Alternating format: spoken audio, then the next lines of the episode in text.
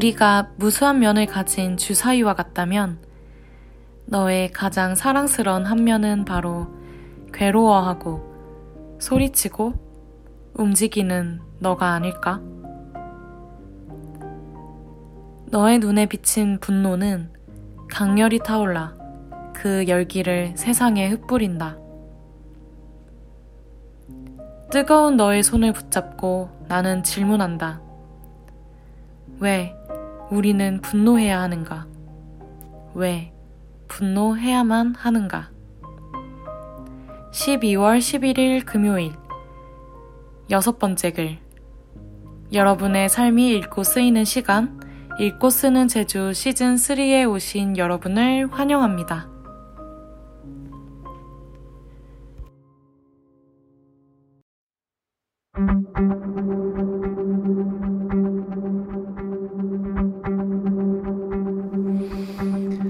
낯선 이곳에 흐린 안개처럼 떠다니는 낯선 네, 여러분 안녕하세요. 안녕하세요. 모두 분노가 차오르시죠? 사실 이건 모두 저희의 계략이었단 말, 계, 계략이었던 것으로. 네, 아, 저도 참 처음부터 분노에 이렇게 피를 떨면서 시작을 하게 되니 매우 새롭고 좋네요. 네, 12월 11일 금요일 여섯 번째 쓰는 제주에 오신 여러분을 환영합니다. 네, 저는 쓰는 제주의 DJ 제주고요. 저는 DJ 쌩입니다. 네, 그 와! 저희 박수 칠 자격 있나요? 아, 박수 칠 자격 없죠. 어, 방송 시작하기 전에 항상 전쟁처럼 거의 한 시간 넘게 기계랑 싸우고 방송을 하다 보니까 네. 방송 초반에 너무 정신이 없는 것 같아요. 뭐 원래 삶은 전쟁 뭐 그런 건가 봐요. 그러니까요. 근데 또 저희가 밥도 못 먹고 이렇게 기계랑 씨름을 하느냐고 방송 직전에 떡볶이를 먹었잖아요. 네. 매운 떡볶이를 먹었는데 약간 혀도 얼얼하고 어, 방송도 매운맛이네요. 네, 좀. 뻘건 떡볶이를 먹고 방송을 하다 보니까 그 분노를 이야기할 예열을 딱 하고 온 것 같아서 네, 청취자 여러분들은 분노하시겠지만 네, 저는 만족스럽게 지금 방송을 시작한 것 같고요. 본인만 만족하면 됩니까? 네, 저는 항상 이곳은 제주는 이름에 제주가 있듯이 저만을 위한 방송이기 때문에 여러분. 네, 그렇습니다. 그러면 저희 오늘 방송 시작하기 전에 쌩 소개 제대로 한번 해보고 갈게요. 저희 쌩이 이번 시즌에서는 노력편에 게스트로 나와주셨고 시즌 2부터 함께 해주셨잖아요. 그때 언 뭐였죠? 무슨 편이었죠? 경계 너머에선가? 뭐 경계 N 부작 중에 한 번 참여했죠. 아 2회 2회 편도 있었던 것 같아요. 어, 그 네. 제가 경기에 나왔나요? 그건 모르겠네요. 아, 네. 경계 편은 또 잘 모르겠는데 그 요즘 되게 떠오르는 신예 작가시신 김초엽 작가의 빛의 마 우리가 빛의 속도로 갈 수 있다면이라는 없다면 이라는 책을 가지고 저희가 이야기를 나눴었는데요. 그때 이제 네, 두 소리가 번 작대. 아. 아, 네, 알겠습니다. 아, 이게 저희가 사실 지금 마이크를 쉐어하고 있어 가지고 그런 것 같아요. 쎄- 쉐어라기보다는 제주가 독점하고 있는데요. 네, 제가 걱정하고 있습니다. 오늘 저의 목표는 모든 사람들의 분노를 사는 것이기 때문에 네 어쨌든 간에 네 그렇게 익스제 벌써 네 번째 게스트로 출연해주신 정말 초초초초 초 특급 게스트 한번 모시겠습니다. 네 소개 한번 해주세요. 네, 안녕하세요. 쌩입니다. 어, 여러분 너무 오늘 다 같, 저희도 분노하고 게스, 아니 청취자분들도 같이 분노할 수 있어서 재밌는 방송이 될 것 같아요. 잘 부탁드립니다. 아니 근데 쌩한테 물어보고 싶은 게 네. 어, 사실 저희가 분노라는 주제를 쌩이 정했거든요. 왜 분노라는 주제에 대해서 이야기를 하고 싶었는지 어, 네 일단 먼저 여쭤보고 싶습니다. 사실 책을 책을 주제로 하려고 책을 생각했다가 제가 굉장히 인상 깊게 읽었던 책인 김사과 작가님의 영이라는 책을 이번에 다시 읽었었는데 그 책을 관통하는 주제가 분노, 분노거든요. 그래서 사실 분노라는 게 뭔가 평소에 말하기도 어렵고 그리고 방송에서도 제가 엽을 많이 듣진 않았지만 들어왔을 때는 분노 같은 주제에 대해서는 딱히 다른 적이 다른 걸 못 들은 것 같아서 이걸 주제로 하면 굉장히 혁신적이고 음, 독보적인 방송이 될 수 있겠다라고 생각해서 분노를 주제로 하자고 했어요. 네. 어, 벌써 혁신적이고 독보적인 방송인 게 증명이 된 것과 같이 댓글창에 아주 많은 분들이 분노에 날뛰고 계시고 이렇게 있는데 네, 모두의 분노가 정말 이 온라인 댓글창에서 어, 막 이렇게 뚫고 나오는 것 같이 되게 절절하게 느껴지고 있는데요. 많은 분들이 인사를 해주시고 계십니다. 네. 어, 먼저 제주 많은 순님이 아 화나 정말 이러면서 오프닝 어떡하냐고 걱정을 해주셨고 염치 없다고 또 해주셨고 네. 극대노하는 방 극대노하는 방송님이 혼자 만족스러우면 다냐. 음, 아, 욕심 많은 제주다. 그리고 네 그렇게 얘기를 하셨고요. 네 중고로운 평화나라 님도 네 인사를 해주셨네요. 안녕하세요 라고 해주셨습니다.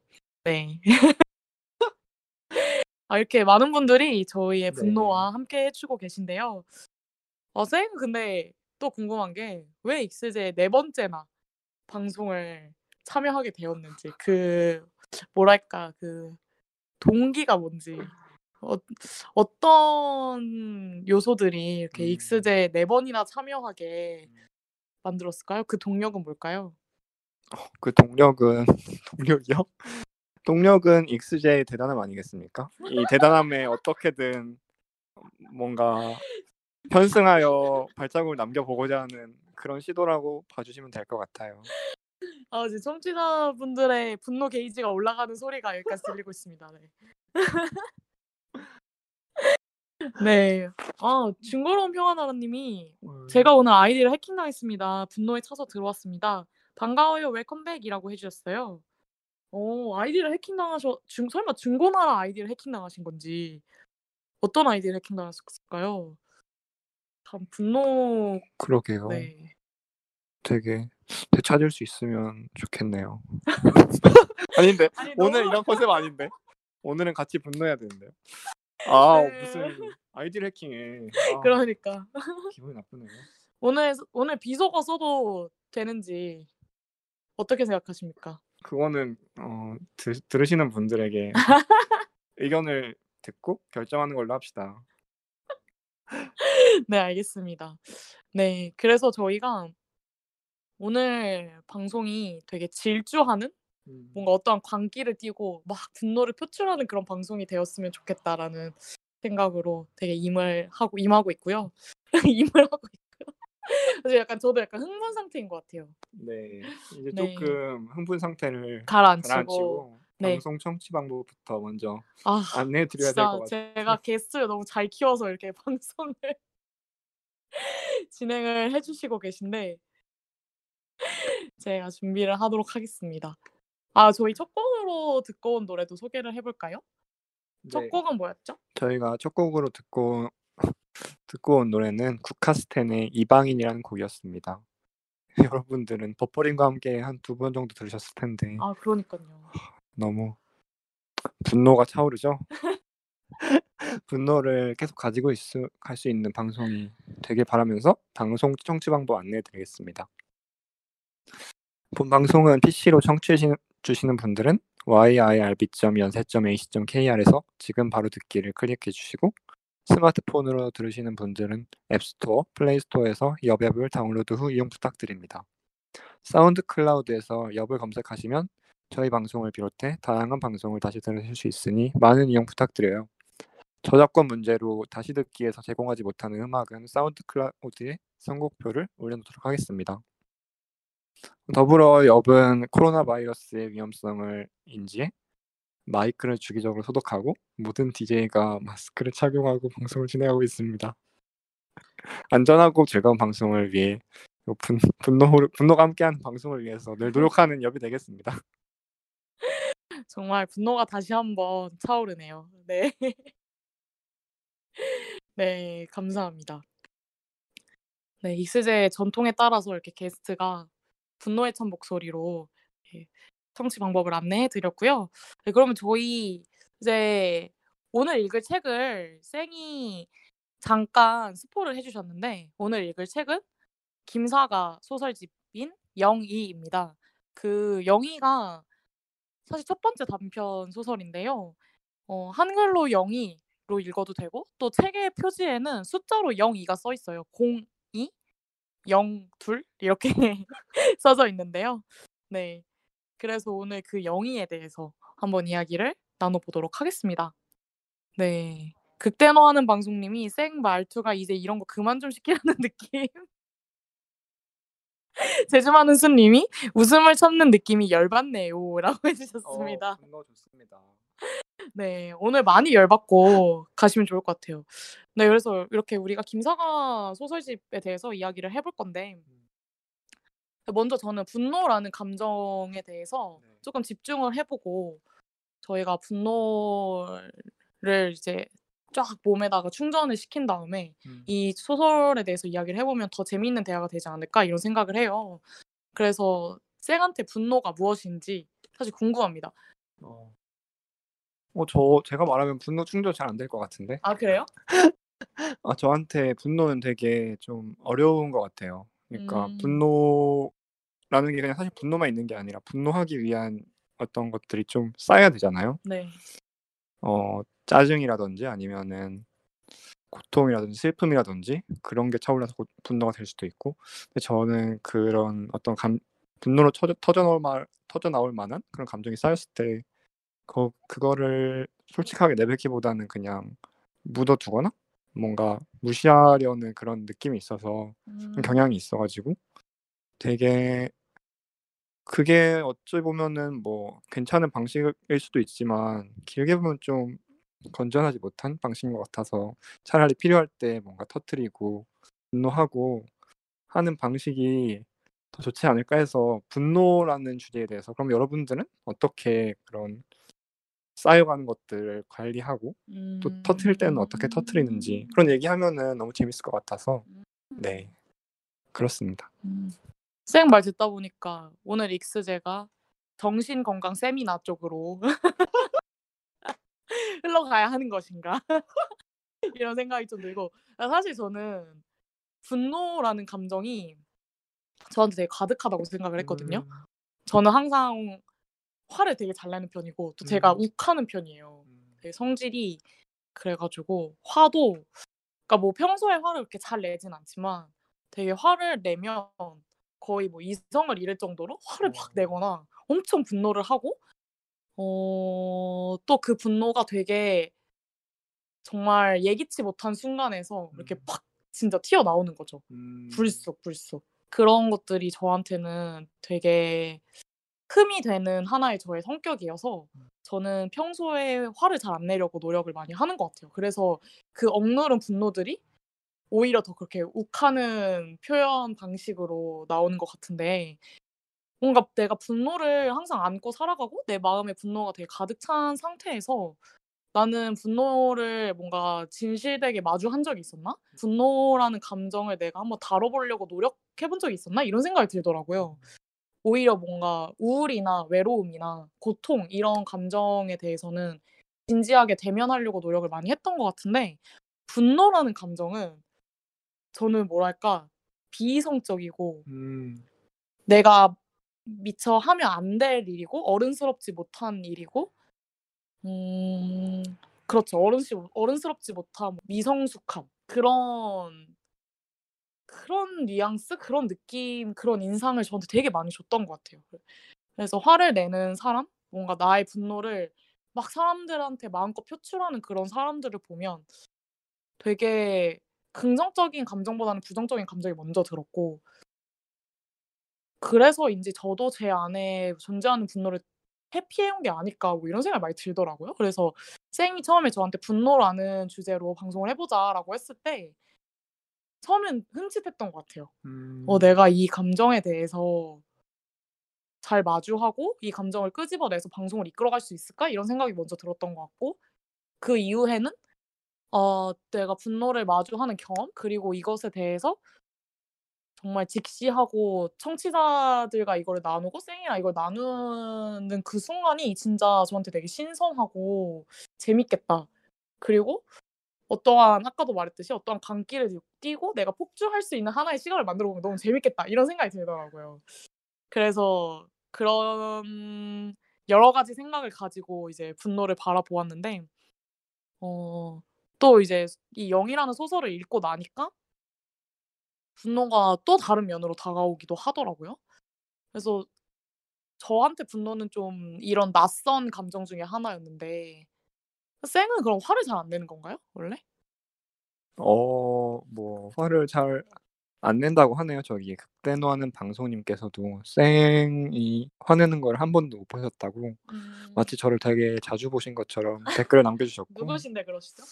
어 그리고 굉장히 재밌는 말씀을 해 주셨네요. 분노에 대한 규범적인 판단, 뭐 선입견 같은 게 있다는 음. 말씀이신 것 같은데 비이성적이고 비합리적이고 그리고 부드럽게 해결할 수 있는데 대화로 할 수 있는데 왜 분노하느냐 음. 이런 식의 좀 부정적인 시각이 있다는 말씀을 해 주셨는데 사실 뭐 맞는 것 같아요. 저도 제가 가지고 있는 분노에 대한 인식도 되게 네. 무섭고 싫고 좀 그런 쪽이에요. 그래서 제가 분노했던 기억도 굉장히 부끄러운 기억으로 오래 가고 그리고 남의 남의 분노를 볼 때도 그게 그냥 그 느낌이 너무 싫고 그렇게 바로 다가오는 게 어 네 다가와서 싫었는데 사실 이 작가님의 김성화 작가님의 책을 읽었을 때는 이 분노라는 게 전혀 어 그렇게 꺼리 거리껴지지 않았고 오히려 분노라는 거를 자연스럽게 음.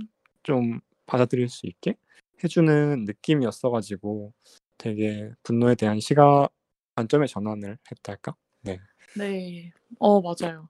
저는 또 어떤 생각을 했냐면 '우리가 분노할 수 있는 공간이 정말 없구나.'라는 음. 생각을 많이 했던 것 같아요.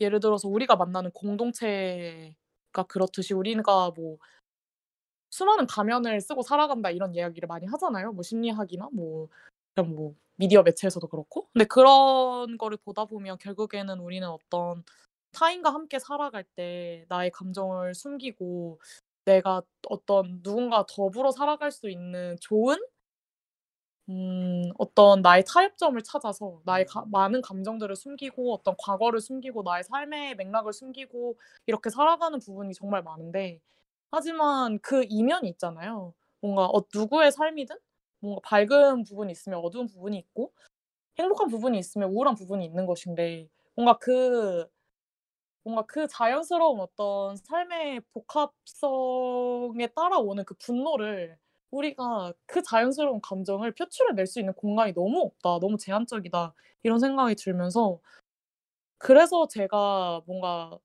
어떻게 보면 하나의 사회화 과정이었던 거죠. 음. 분노를 내면 안 되고 내가 누군가한테 소리를 지르고 화를 내고 누군가를 미워하는 거는 어떤 사회의 구성원으로서 이거는 나의 역할을 저버리는 거고 그러면 '타인이 나에게 등을 돌릴 거다.'라는 어떠한 압박과 공포심이 있는 거죠.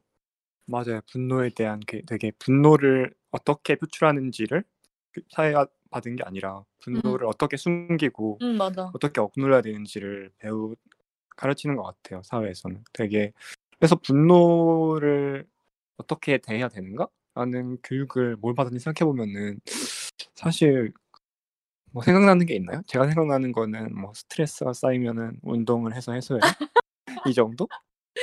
음 뭔가 신선한 공기를 마시고 취미 활동을 하고 이런 건가요? 그래서 사실 이 소설집에서도 많이 분노가 표출이 되는 공간들이 나오는데 어 고 이 분노가 표출되는 대상이 엉뚱한 대상이 되기도 하고 음. 혹은 나와 되게 가까운 사람들, 사랑하는 사람들, 주변에 어떤 나와 가장 밀접히 사 있는 공동체 예를 들어 가정이라든지 연인이라든지 학교라든지 이런 공간에서 분노가 많이 표출이 되잖아요. 그래서 저는 어떤 우리가 우리 사회에서 되게 도덕성에 대한 그런 어떤 신화적인 믿음? 어떤 되게 맹목적인 믿음이 있지 않나? 이런 생각이 많이 들면서 우리가 그런 도덕적 엄숙주의에 빠져 살다 보니 음. 뭔가 내가 하나의 규범으로서 누군가에게 늘 부드러워야 되고 음. 누군가와 늘 원만한 관계를 유지해야 되고 하지만 그 내가 살아가는 데 겪는 그 수많은 고통과 공포의 순간들에서 사회는 되게 냉정하게 손을 내 내밀어 주지도 않고 외면을 할 때가 많잖아요. 그래서 그 모순이 되게 재밌더라고요. 뭔가 나의 분노를 정상적으로 혹은 자연스럽게 해소할 수 있는 창구는 다 막아 놓고서 오히려 내가 그 분노를 쌓아가는 과정은 자연스럽게 받아들여야 되고 또 그 분노가 쌓여갔을 때 나에게 손을 내밀어 주는 이가 아무도 없는 그런 현실이 참 음 '너무 당연시되고 있다.' 이런 생각도 많이 들고 그거를 우리가 어떻게 보면 나 나 스스로의 어떤 능력이라고 생각을 하는 것 같기도 하고 내가 이거를 제어해야 되고 나의 내면을 내가 통제해야 되고 이게 사실 내 통제를 벗어나는 감정도 분명히 있는 거고 그리고 삶이 우리가 원하는 대로 순탄치 않기 때문에 당연하게 오는 그 정말 다양한 감정들이 있잖아요. 그쵸. 네. 근데 그거를 내가 통제 불가능한 사 회, 현실에 나를 밀어 놓고 그런 환경에서 나는 그런 감정이 어떻게 보면 당연할 수밖에 없는 건데 그거를 또 굉장히 부정적인 시간 시각으로 바라보는 그런 여러 가지 사회의 풍조가 음. '참 기이하다.' 이런 생각을 많이 했던 것 같아요. 뭔가 그게 유독 좀 한국적인 특징인 것 같기도 하지 않나요? 뭔가 한국의 학생으로 살아오다 보면은 되게 음. 착한 것에 대한.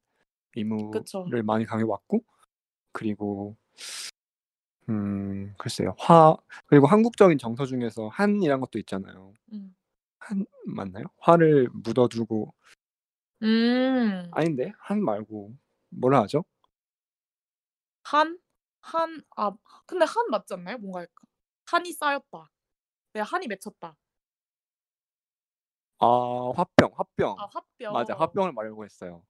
되게 화를 억눌렀다가 안에서 도지는 거에 대한 한국의 용어도 있잖아요. 그쵸.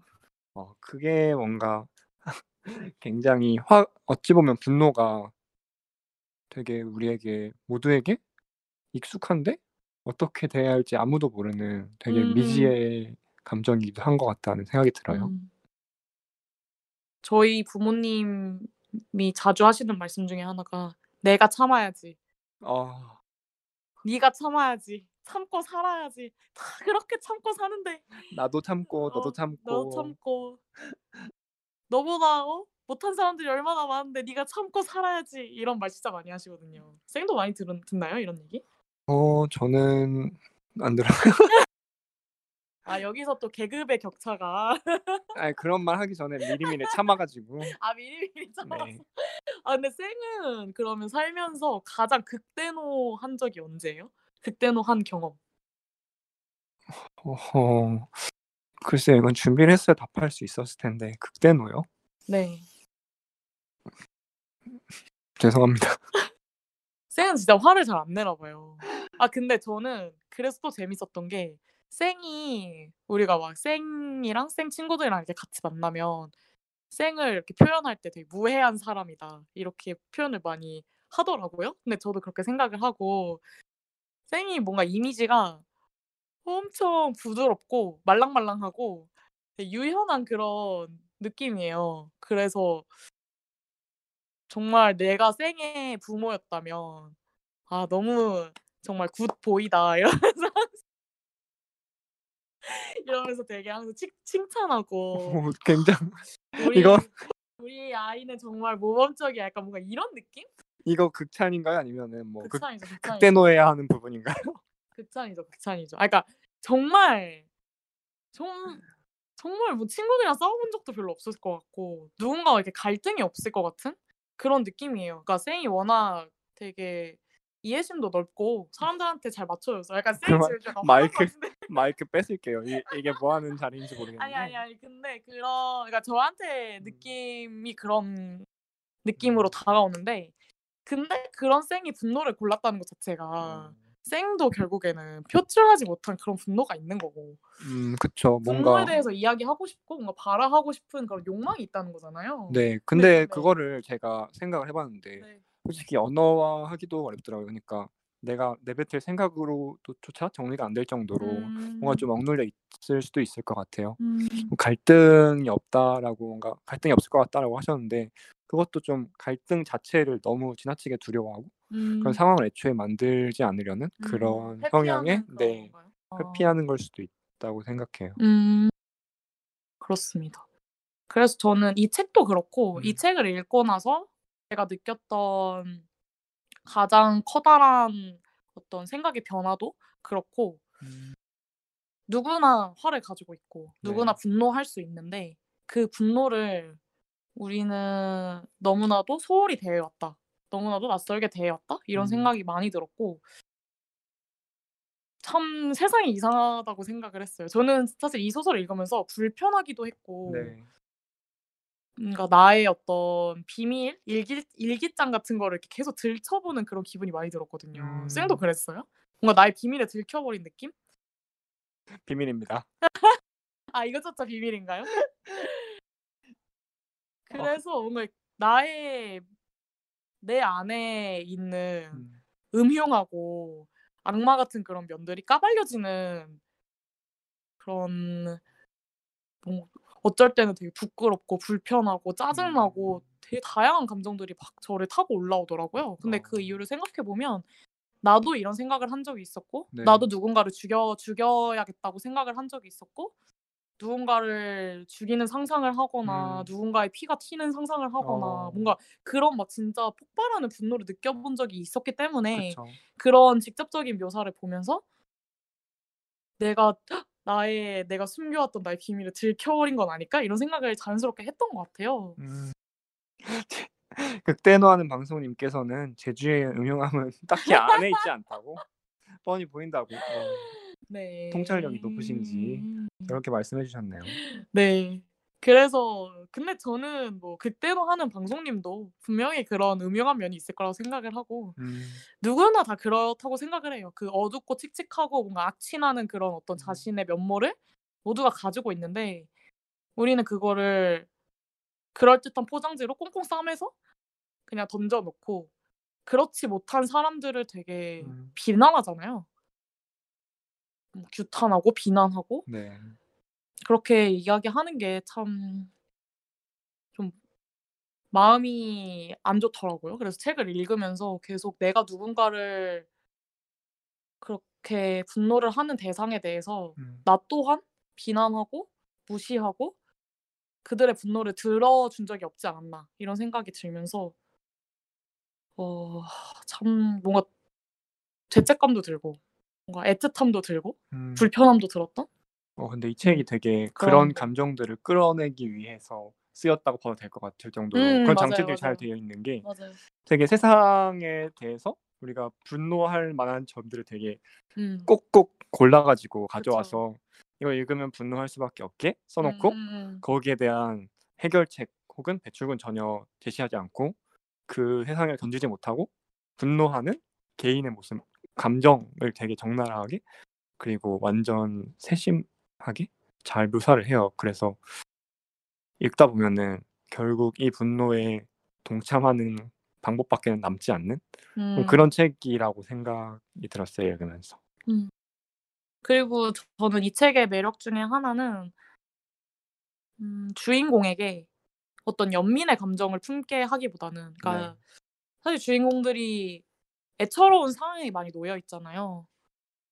폭력에 노출되기도 했고 아니면 뭔가 자기가 그리던 이상과 괴리가 큰 삶을 살아가기도 하고 그러면서 무기력함과 우울과 고통과 괴로움을 많이 느끼는데 네. 그런 감정을 겪는 어떤 피폐한 삶을 살아가는 한 사람을 그리는데 사실 저는 되게 많은 매체가 그런 사람을 그릴 때 어떤 연민의 시선으로 그들을 보게 많이 그들의 삶을 왜곡하고 음. 시선을 이렇게 뭔가 통제하는 느낌을 많이 받거든요. 음. 근데 이 소설은 그들을 어떤 하나의 객체로서 내가 이들의 삶을 평가하고 연민하고 그들의 그들이 뭔가 당한 어떤 피해에 대해서 분노하기보다는 그냥 그 주인공의 삶에 내가 그대로 이입이 돼서 음. 그 사람이 서 있는 그 딱그 자리에 내가 서서 그 사람의 시선으로 그 폭력을 바라보고 뭔가 내가 정말 당사자가 되어서 그 끌어오르는 그 분노? 그러니까 내가 어떤 뭐 예를 들어서 진짜 내 앞에 어떤 아이가 학교 폭력에 노출이 되고 있어서 막 맞 맞고 있으면 사실 저희는 그 장면을 제 3자로서 접하게 되는 거잖아요. 네. 내가 아무리 그 장면에서 충격을 받고 고통스럽다고 느껴도 사실 그 아이가 직접적으로 당하는 폭력을 저희는 지 느끼지 못하고 그쵸. 보는 거죠. 네. 결국에는 객체로서 남아 있게 되는 건데 이 소설이 저는 정말 흥미로웠던 거는 음. 제가 정말 그 주인공이 된 것 같은 착각을 하게 음. 만드는 맞아요, 맞아요. 그 몰입도를 끌어내는 능력이 너무 탁월하다라는 음. 생각이 많이 들더라고요. 그래서 그 점 하나만으로도 이 작가는 대단한 작가다라는 생각이 음. 들었고 음. 음 그렇습니다. 네. 아 극대노하는 방송님이 정말 극대노를 하시면서 어 이야기를 많이 해 주셨는데 분노에 대한 규범적인 판단이 있는 것 같아요. 비이성적, 비합리적. 왜 5월 왜 대화와 토론으로 부 부드럽게 해결되지 않는가 등의. 혹시 이거 의도되는 건가요? 지금 아까 아까 읽은 걸 또 읽어서 뭔가 분노를 자극하는 그런 아 전략 이거 읽었어요? 그런 전략입니까? 아 읽었어요? 죄송합니다. 어 연기가 티나네요, 정말. 아저 읽었군요. 음 정신이 없습니다. 네. 뭐 괜찮아요. 다시 듣기에선 편집하면 되니까요. 어 정말. 제 여러 여러분 세상이 이렇답니다. 네. 여러분이 기억해 주세요. 네. 기록은 되지 아. 않더라도. 네. 아 또 분노하지 않고 살아갈 수 있는 삶이 제한적이라는 생각도 들고 자기 음. 마음대로 분노할 수 있는 위치도 제한적이라는 생각이 음. 들어요이라고 해 주셨는데 네. 맞네요, 저희가 아까 정말. 했던 이야기랑 또 일맥상통하는 그렇네요. 음 제가 했던 말을 이렇게 반복해서 댓글로 적어 주신 건 아닌지 뭐 이런 생각도 들고. 받아쓰기 하고 계시는 걸로 네. 그렇다고 아 합니다. 네. 아 극대화하는 방송님이 전자는 부재 측면이고 음. 후자는 과잉의 측면이고. 네, 맞아요. 음. 맞아요. 그 그래서 음. 이게 진짜 주인공에 몰입을 하게 되면서 음. 저는 주인공 외에 다른 사람의 감정에 빠져들지 않았었거든요. 오히려 되게 다른 인 무심해지게 네 되죠. 네네네. 음. 무심하고 동조하게 되고 주인공이 그 뭐 다른 인물에 대해서 생각하는 어떤 감정과 뭐 그들 그들과 뭐 어떻게 하고 싶다. 막 뭐 그들을 뭐 죽이고 싶다. 혹은 막 그가 보고 싶다. 막 이런 이야기들 막 그 솔직하고 네. 되게 날 날것의 음 그 맞아요, 고지고대로의 감정들이 계속 나오는데 음. 그거에 동화되고 동조되지 오히려 그 다른 인물들의 감정에는 몰입이 되지 않았었는데 책을 딱 덮고 나서 돌아보니까 주인공 이외에 나오는 모두의 인물들이 다 분노를 하고 있었다는 생각이 너무 많이 들더라고요. 모든 인물들이요? 네. 모든 인물들이 거의 대부분의 인물들이 어. 다 분노하고 있지 않았나?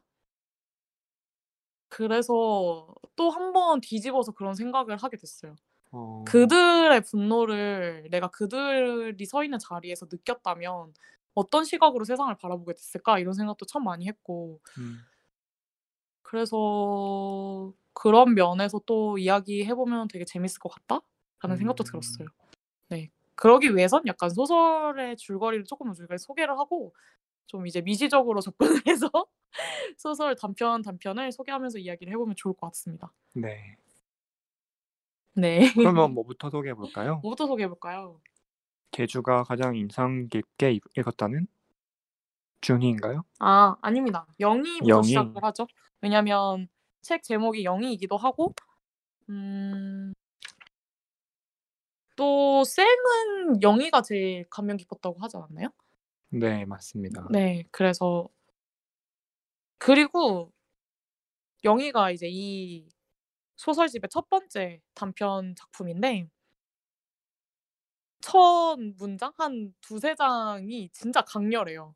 그쵸. 첫 문단이 강렬하죠. 네. 첫 문단이 참 강렬하고 또 미스테리 영화를 보는 것 같은 느낌? 알듯말 어. 듯하게 독자들을 뭔가 혼란에 빠뜨리면서 이 작가가 도대체 무슨 이야기를 하고 싶은 걸까 음. 굉장히 그 뭔가 이렇게 빙빙빙빙 맴도는? 어 그랬나요? 네. 저는 그런 느낌을 많이 어 받았었어요. 저는 빙빙빙빙 맴 맴돈다기보다는 그냥 계속 뭔가 내 제 심장을 쪼여 놓고 쪼여 오는 것 같은 그런 음. 그 압박감을 이야기 전체에서 놓지 않고 있는 음. 그리고 심지어 그래 그 이야기의 마지막에서조차 그걸 풀어주지 않는 그런 음. 느낌이었어요. 그래서 미스터리보다는 음 스릴러? 스릴러라고 해야 될까요? 네. 맞아요. 아니 저는 이 앞부분이 약간 음. 그랬어요. 왜냐면 아, 여기서 이제 영희의 영희가 나오잖아요. 네. 영희의 영희가 있고 이거는 주희의 영희가 있고 읽어드리는 게 좋지 않을까. 네 이렇게 이런 이 내용들이 저한테는 되게 미로 속을 헤매는 것 같은 맞아요. 그런 느낌이 참 들었었는데 그러고 이제 저의 의문은 그 영희가 대문을 넘는 순간부터 딱 풀리면서 음. 뭔가 분위기가 확 전환이 되고 내가 이 소설의 장르가 전환이 되면서 내가 정말 몰입할 수 있는 그런 음, 장치가 바로 대문이었다고 생각을 하는데 맞아. 그러면 그 앞부분 네 쌩이 읽어볼까요? 네, 제가 네. 읽어보겠습니다. 네. 이게 한 문단인데 되게 길어요. 한쪽 반쯤 되는데 이 한 문단을 전체를 좀 읽어야 좋을 것 같은데 좀 빠르게 읽도록 하겠습니다. 그러면 괜찮습니다. 네, 여러분 긴장해 주시고요. 시작하겠습니다. 영희야, 아이들이 영희를 불렀다. 영희는 뒤를 돌아, 돌아보았다. 그러니까 영희까지 합쳐서 다섯 명의 영희가 뒤를 돌아보았다. 먼저 은영이의 영희가 명랑하게 뛰어갔다. 정연이의 영희도 은영이에게 달려갔다. 주희의 영희는 아주 예쁜 레이스 치마를 입었다. 검은색 에나멜 구두가 주희의 눈동자에 가득 찼다. 마지막으로 채은이의 영희는 이상한 머리핀을 했다. 채은이는 영희를 바보 같다고 생각했다. 놀란 눈으로 영희는 달려, 달려가는 영희들을 바라봤다. 방금 전까지 영희는 영희 하나뿐이었는데 아이들이 부르자 하나의 영희와 네 개의 영희들이 된 것이다. 영희는 몹시 당황했다. 하지만 영희가 네 개나 있으니까 괜찮다. 은영이의 영희가 가장 열심이다. 정연이의 영희는 뒷모습밖에 없다. 왜냐하면 정연이는 언제나 뒤에서 영희를 쳐다보기 때문이다. 정연이의 영희는 언제나 은영이의 영이다. 그래서 정, 정연이는 슬프다. 나도 슬프다. 주희의 영희는 언제나 예쁜 치마를 입고 있다. 주희의 영희는 머릿결도 좋다. 하지만 무엇보다 주희의 영희는 똑똑하다. 그래서 나도 주희의 영희가 제일 좋다. 주희의 영희는 아침마다 고민한다. 무슨 치마를 입을까? 머리는 어떻게 따을까? 새 영희는 참 보기가 좋다. 그러나 네 번째 채은이의 영희는 보잘것이 없다. 채은이의 영희는 빵 부스러기 정도다. 그런데 영은이, 영희는 다시 영희의 채은이는 여왕이다. 채은이는 우리 반 모두의 여왕이다. 채은이는 하, 새하얀 니트 원피스도 가지고 있을 정도다. 그러니까 영희하고는 상대도 안 된다는 말이다. 아, 영희는 맨날 맨날 주위의 영희였으면 좋겠다. 주위의 영희는 공부도 잘한다. 그런데 채은이의 영희는 그냥 열심히 하는 정도다. 그렇다면 진짜 영희는 그러니까 영희 그냥 영희는 어떤가? 영희는 한 가지다. 영희는 영희의 영희만 없었으면 좋겠다. 영희는 영희의 영희가 싫어서 집에 가는 것이 싫다. 영희의 영희가 나타나면 영희는 울고 싶다. 하지만 영희가 집으로 가는 길이면 영희의 영희는 어김없이 영희의 귀 속에서 흘러나오기 시작한다. 네. 이게 바로 이 책 그리고 이 소설의 첫 시작이죠. 아, 어떻게 들으셨나요? 정말 정신이 영이라는 단어가 몇 번 나올까 세 보면 재밌을 것 같다는 생각을 했어요. 네. 저도 이 책을 탁 펼치고 글쎄 영희의 영희가 무엇을 말하는 건지 너무 음. 혼란스럽고 당황스러운 거예요. 그래서 이게 뭐지? 이 책에 대한 정보가 거의 없었거든요, 저는. 네. 그래서 이게 뭔 말이지? 이러면서 쭉 이제 책장을 넘기는데 음, 이제 그 이후에 그 영희의 영희예요. 음. 정말 몰입을 하면서 보게 되었던. 어 그러면 처음 읽었을 때는 뭔가 이해를 끝내 못하셨던 건가요? 네네네네. 음, 뭔가 또 다른 자아라고 생각을 하긴 했었는데 어, 이게 정확히 어떤 자아를 나타내는 건가. 아, 또 다른 자. 네, 저는 이렇게 누군가가 이제 분열되는 그런 모습을 상상을 했었는데 사실 뭐 책이 이야기하는 것도 그런 것과 비슷한 것 같긴 해요. 뭔가 하나 영희가 결국에 무엇을 뜻한다고 생각을 하세요? 그러면? 저는 사실 이게 되게 수수께끼처럼 읽히긴 했는데 어찌 보면 되게 익숙한 광경이라는 생각도 들었어요. 그러니까 음, 저는 쌩이지만 어 뭐 제주와 있을 제주와 있는 제주의 센 거, 그리고 뭐 다른 친구가 있는 거기서의 센 거, 뭐 집에서의 센 거, 되게 여러 개의 모습이 있잖아요. 네. 그래서 저는 자아라기보다는 그냥 뭐 정연이에게 보이는 영희, 은영이에게 보이는 영희 음. 이런 수많은 영희들이 있고 그 사이들에 있을 때 영희는 그나마 좀 뒤에 이야기까지 생각해 보면은 좀 음. 편해지고 오히려 혼자 남는 순간 영희 영희를 마주해야 하는 순간이 음. 가장 힘들며 심지어는 친구들에게 친구들의 영희는 있잖아요. 음. 근데 대문을 넘어가는 순간 뒤에 얘기 되나요? 네. 집으로 돌아가면은 집에는 엄마 아빠가 있는데 음. 엄마의 영희도 없고 아빠의 영희도 없어요. 그래서 영희는 집에서 영희의 영희와 우리 둘이서만 있어야 하는 그런 그쵸. 상황 어떤 그런 상황의 공포스러움을 알려주기 위해서 음. 친구들의 맞아요. 영희를 처음 보여준 게 아닐까. 맞아요. 그래서 저는 영희가 어떤 한 대명사라고 생각을 했어요 처음에는. 어... 그래서 영희가 그 자체로 그러니까 고유명사처럼 작용하는 게 아니라 뭐 예를 들어서 제주에 영희가 있으면 뭐 그게 바로 뭐 제주의 어떤 진심 뭐 이런 이런 식으로 아 무슨 느낌인지 알겠죠? 맞아요. 처음에는 되게 그런- 영희가 사람이라고 생각하기 쉽지 않죠. 네, 그래서 이게 어떤 영희가 되게 추상적인 어떤 감정 혹은 음. 자아의 어떤 상태를 뜻하는 건가? 뭐 이런 생각을 하면서 책을 읽었었는데, 음, 네. 저도 읽으면서 이제 쌩이 설명해준 그 해석에 점점 더 가까워지면서 이렇게 음. 선명하게 뭔가 이 작가가 하고자 하는 말이 드러나는 음.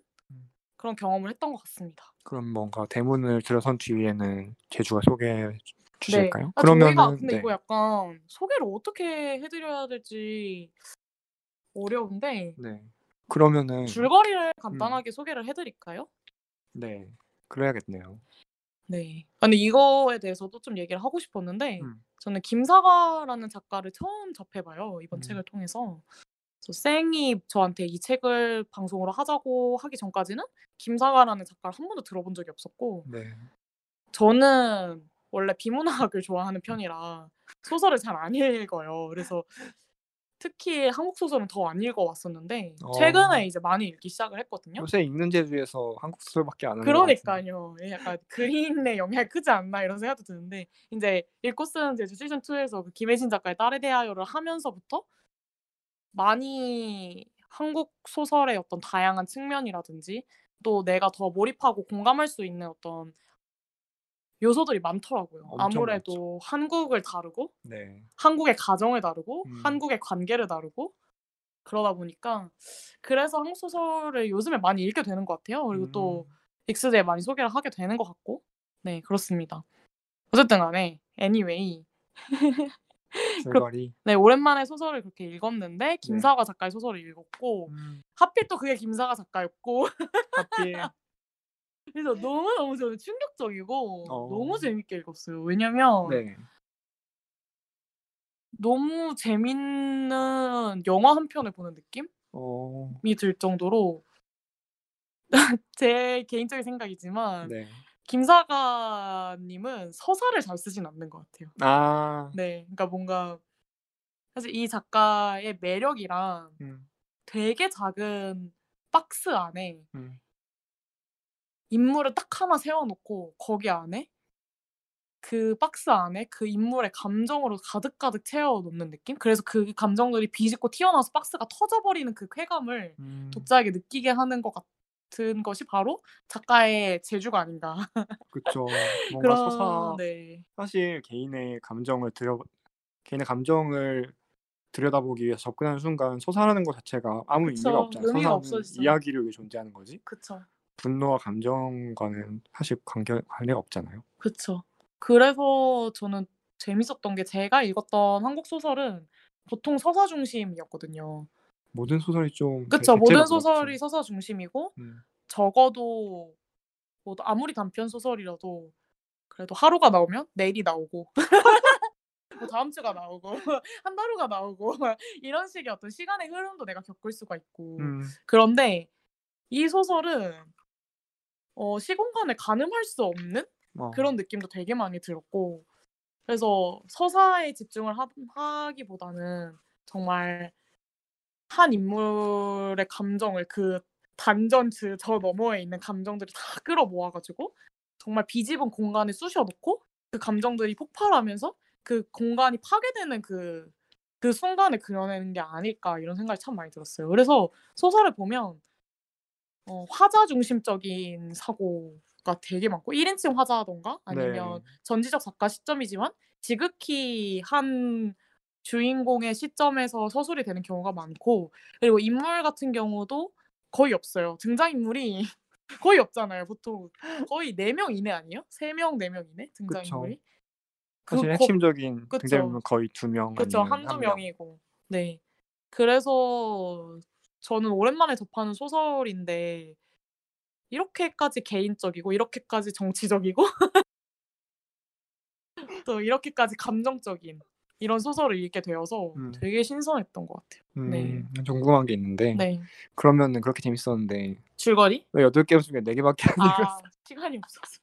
아 제가 또 여러분의 분노를 살 만한 포인트가 하나 또 있는데 이 소설이 총 8개의 소설로 이루어져 있어요, 이 소설집이. 근데 제가 이번 주에 너무 바빠 가지고 네. 4 개의 소설밖에 읽지 못했고 음. 심지어 어제 4개 소설도 새벽 3 시부터 읽기 시작해서 어. 7 시까지 읽었나? 새벽 3 시부터 7 시. 네. 분노하기 딱 좋은 네 시간이네. 딱 좋은 시간. 그래서 제가 더 몰입했던 것 같아요. 진짜 어. 너무너무 몰입이 되고 그 음. 새벽 감성에 젖어 가지고 네. 저 고백을 하자면 울었습니다. 제가 이 책을 음. 읽다가 질질 짜고 막 혼자서. 그래서 30분 동안 휴식 시간을 가졌어요. 어. 네. 30분 갖고 됐나요? 30분 갖고 됐습니다. 한 그때가 한 5시 반 정도? 자기 감정 조절 능력이 뛰어나네요. 어떻게 음. 5시 반에 감정을 조절해서. 또 저의 현실을 자각해야 되니까 제가 또이 비좁은 원룸에 살고 있지 않습니까? 방음도 잘 안 되고 새벽 5 시에 울면 쫓겨나기 때문에 예 저도 살 곳이 필요하고 분노 저도 분노가 차오르고 울고 싶지만 현실에 막혀서 네. 분노를 접어둬야 하는 영희의 주인공들처럼 저도 억누르고 또 한 번 억누르고 네. 그렇게 살아갈 수밖에 없는 한 비극적인 주인공이 되어서 음. 그렇게 한 30분 동안 울고 또 이제 책을 읽었었는데 음 그래서 4 개밖에 못 읽었고요. 쌩이 추천한 4 개를 읽었습니다. 네. 어 그리 그리고 이것도 읽으면 좋을 것 같아요. 네. 아 줄거리 이야기하다가 읽겠다. 아 맞아요. 아 그러니까 줄거리. 그래서 줄거리가 사실 딱히 설명할 게 없다 제 말은. 아 맞네요. 근데 이게 네. 그래서 친구들과. 네. 영희가 친구들과 헤어져서 네. 집으로 가요. 근데 집으로 가면서 집의 대문을 열고 가는데 이 작가가 대문을 뭐라고 묘사 묘사 묘사하냐면은 음음. 맥주색 철문이라고 묘사해요. 음. 영희의 손은 맥주색 철문을 만나자 모기처럼 약해졌다. 되게 뒤에 그러니까 영희가 지금 계속 느끼고 있는 한순간도 놓칠 수 없었 아니 벗어날 수 없었던 그 음. 공포를 굉장히 그쵸. 담아서 보여주는 그 한 문장이라고 생각해요. 맞아요. 누런색 철문이 아니라 맥주색 철문. 음. 모기처럼 약해진 영희의 손. 음. 그래서 이 소설의 대부분이 줄거리가 제 생각에는 3줄 요약이 가능하고 어. 네3줄 요약이 가능합니다. 가능한 그러면은 3줄 요약 부탁드립니다. 영희의 줄거리 영희의 줄거리. 3줄 요약. 어. 초등학생인 영희가 집에 간다. 이아초첫 번째, 첫 번째 줄. 초등학생인 영희는 집에 가고 싶지만 오늘도 어김없이 집을 갔다. 음. 두 번째. 집에 가니 아빠는 술을 마시고 있고 술을 마시는 아빠를 보며 엄마는 분노하고 둘은 서로에게 분노를 쏟아내며 싸운다. 음. 세 번째. 영희는 그 둘을 지켜보며 엄청난 분노와 공포와 우울과 슬픔을 느끼며 스스로 침식한다? 침전된다? 침잠한다? 침잠한다? 어딱3 줄. 요약 잘될수 있지 않나요? 이렇게? 어3줄 요약. 뭔가 찜찜하지만 3 줄로 요약한 걸로 하시고 여러분들이 한번 읽어 보시고 판단을 나중에 네. 아 부탁드립니다. 1 줄로 요약이 되면 그냥 1 줄로 요약을 하면 그냥 지극히 폭력적인 가정에 노출된 한 초등학생의 심리 상태를 묘사한 소설입니다. 제주 많은 수님이 제주는 국어를 못 하신다고. 그러게요. 저 글을 글을 쓰는데 국어를 못하는. 어, 뭐 능력이라고. 그러면 영어로 하면 영어로 네, 영어- 쓰면은 영어로. 굉장히 잘쓸 수도 있는 네, 거네요. 스페인어로 잘 씁니다. 오, 네네. 진짜요? 스페인어? 네, 스페인어 나중에 한번 방송할게요. 알겠습니다. 어쨌든 간에. 그런 그리고 영희에서 굉장히 재밌는 문장이 있어요. 음, 이거 읽어주시면 안 돼요? 뭐야 뭐야? 제주한테 읽어달라 하고 싶었는데 네, 뭐 한 여기부터 네, 네, 네. 이거 포함해서 읽으면 너무 네, 알겠습니다. 아, 그냥 이거를 이 한 문단을 다 읽을게요. 어 네. 어, 이 문단은 이제 영희의 영희를 순이라고 불러요. 음. 네, 헷갈리기 때문에 작가가 영희의 영희를 계속 치다가 실증이 난 게 아닐까 싶더라고요, 저는. 그래서 이제 영희가 항상 마주할 수밖에 없는 자신 혼자만에 있는 자신의 모습을 이제 순이라고 부르면서 이제 이야기를 계속 이끌어 나가는데 음, 그 순이와 함께 이제 영희가 엄마와 아빠의 그 엄청난 폭력적인 싸움의 과정을 지켜보면서 이제 혼자 느끼는 어떤 독백의 문단입니다. 그래서 읽어 드릴게요. 여기 영희가 있다. 그 옆에 정체불명의 순이도 있다. 영희는 밥을 먹기 위해 식탁에 앉았다. 영희의 마음이 두근댄다. 내 마음도 두근댄다. 영희의 마음이 이렇게 두근거리는데 순이는 즐겁다는 듯이 웃음을 짓고 있다. 무슨 일이 벌어질까 너무너무 재미있다는 표정이다. 두근대는 영희는 자신이 웃고 있다고 착각하고 만다. 심장이 뛰는 소리에 정신이 혼란스러웠기 때문이다. 영희는 그런 자기가 너무 사악하게 느껴졌다. 사실 영희는 순이가 진짜 영희, 그러니까 정말 자기라고 생각한다.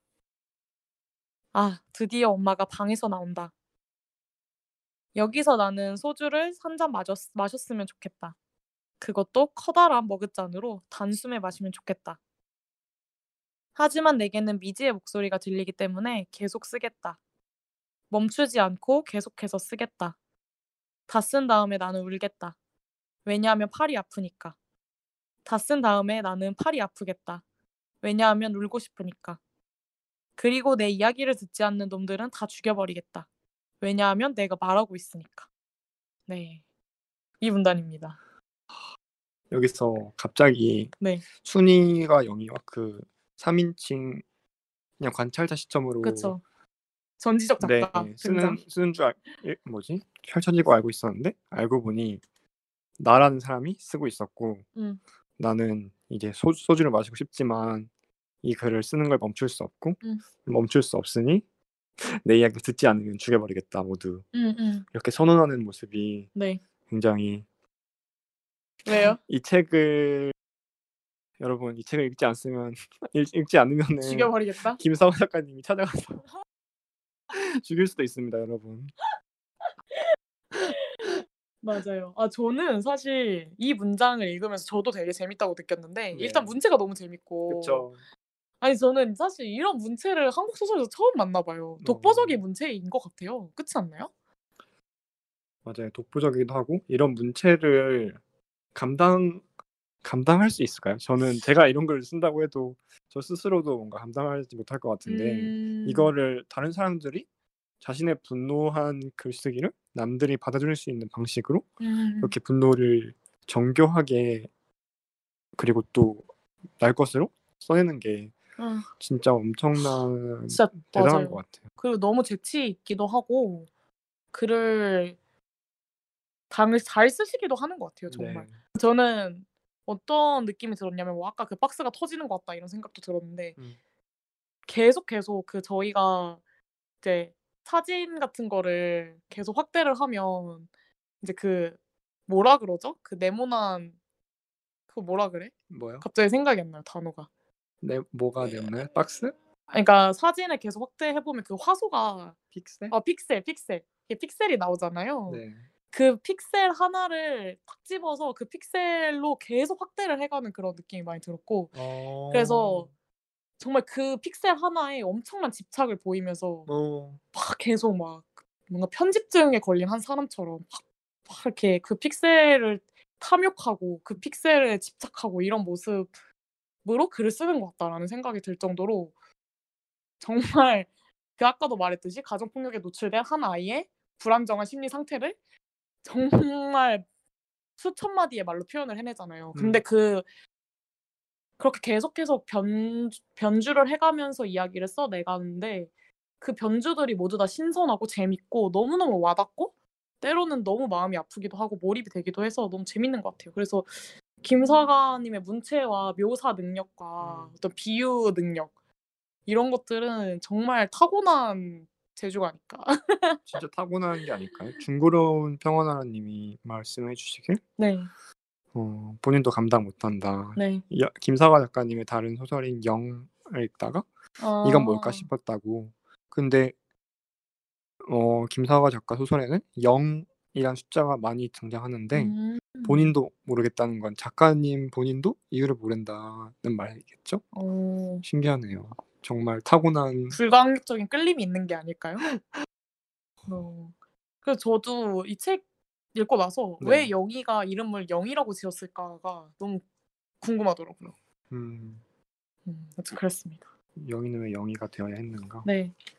아, 어쨌든 간에 저는 그래서 아까 읽은 그 파트를 읽으면서 네. 이제 작가님이 얘기하는 거 있잖아요. 내가 이야기를 쓰고 있으니까 듣지 않으면 죽여버리겠다라고 얘기하는 게 네. 저는 재밌기도 하지만 섬뜩하게 느껴졌던 게 음. 하나의 당위성을 얘기하는 것 같았어요. 그러니까 음. 우리가 사실 이 영희와 같은 가정이 내 옆집일 수도 있고 앞집일 음. 수도 있고 같은 아파트 단지에서 일어나는 일일 수도 있는데 우리는 그런 것들을 하나도 모르고 살아가잖아요. 음, 그러니까 사실 근데 그 이유는 뭔가 우리가 그저 그 사진을 그냥 확대하기가 귀찮아서 음, 이기 때문이라고 저는 생각해요. 음, 그냥 한번 그 픽셀을 보려고 바라보려고 확대를 해볼 수도 있는 것인데 우리는 결코 그렇게 하지 않고 그냥 무심하게 지나치잖아요. 그냥 그 어, 네. 확대를 해본다는 그 사실 자체가 네, 귀찮고. 네 어렵- 번거롭고 또 어렵고 그렇다는 이유로 외면하는데 그런 사람의 멱살을 잡아 끌고 와서 그 픽셀에 집착하는 그 광기를 가진 김사가 작가님이 그 픽셀의 적나라한 모습을 보여주면서 이거를 보고 나서도 너가 이 이야기를 듣지 않을 수 있냐? 그거는 너가 사람이 아니니까 죽여버리겠다라고 선언하는 느낌?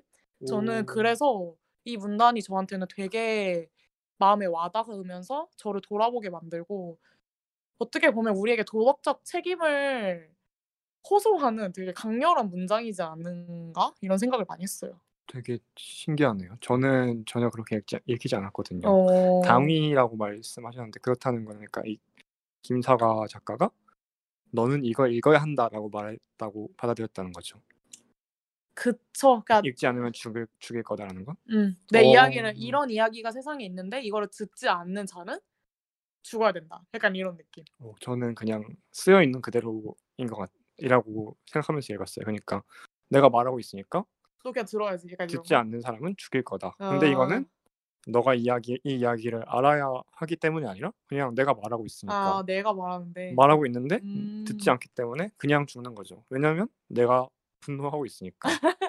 그러니까 사실 이 어. 분노 자체가 책 전체에서 나타나는 분노들이 다 방향성을 잃고 있잖아요. 그쵸. 뚜렷한 뭔가 사회 문제에 대한 방향 뭐 분노하는 게 아니라 네. 그냥 정말 방향성을 잃은 분노 그리고 이 음, 작가의 목소리를 직접적으로 내보내는 그 문단도 사실 그쵸. 예비 작 예비 독자들을 향한 것이기보다는 그것도 어찌 보면은 마구잡이로 표출되는 분노. 네 모든 방향으로 음, 똑같이 표출되고 있는 그런 음. 분노를 자기 말로 표현한 게 아닐까 음. 그렇게 읽었던 것 같아요. 되게 재밌네요. 저희의 다른 시각. 네 도덕적 당위성 그러니까 도덕적 당위성, 그러니까 너무 거창한 말일 수도 있겠지만, 네. 그러니까 저는 음 그냥 꼭 뭔가 뭐 어떤 뭐 가정 폭력에 노출된 청소년들이 이렇게나 많고, 음.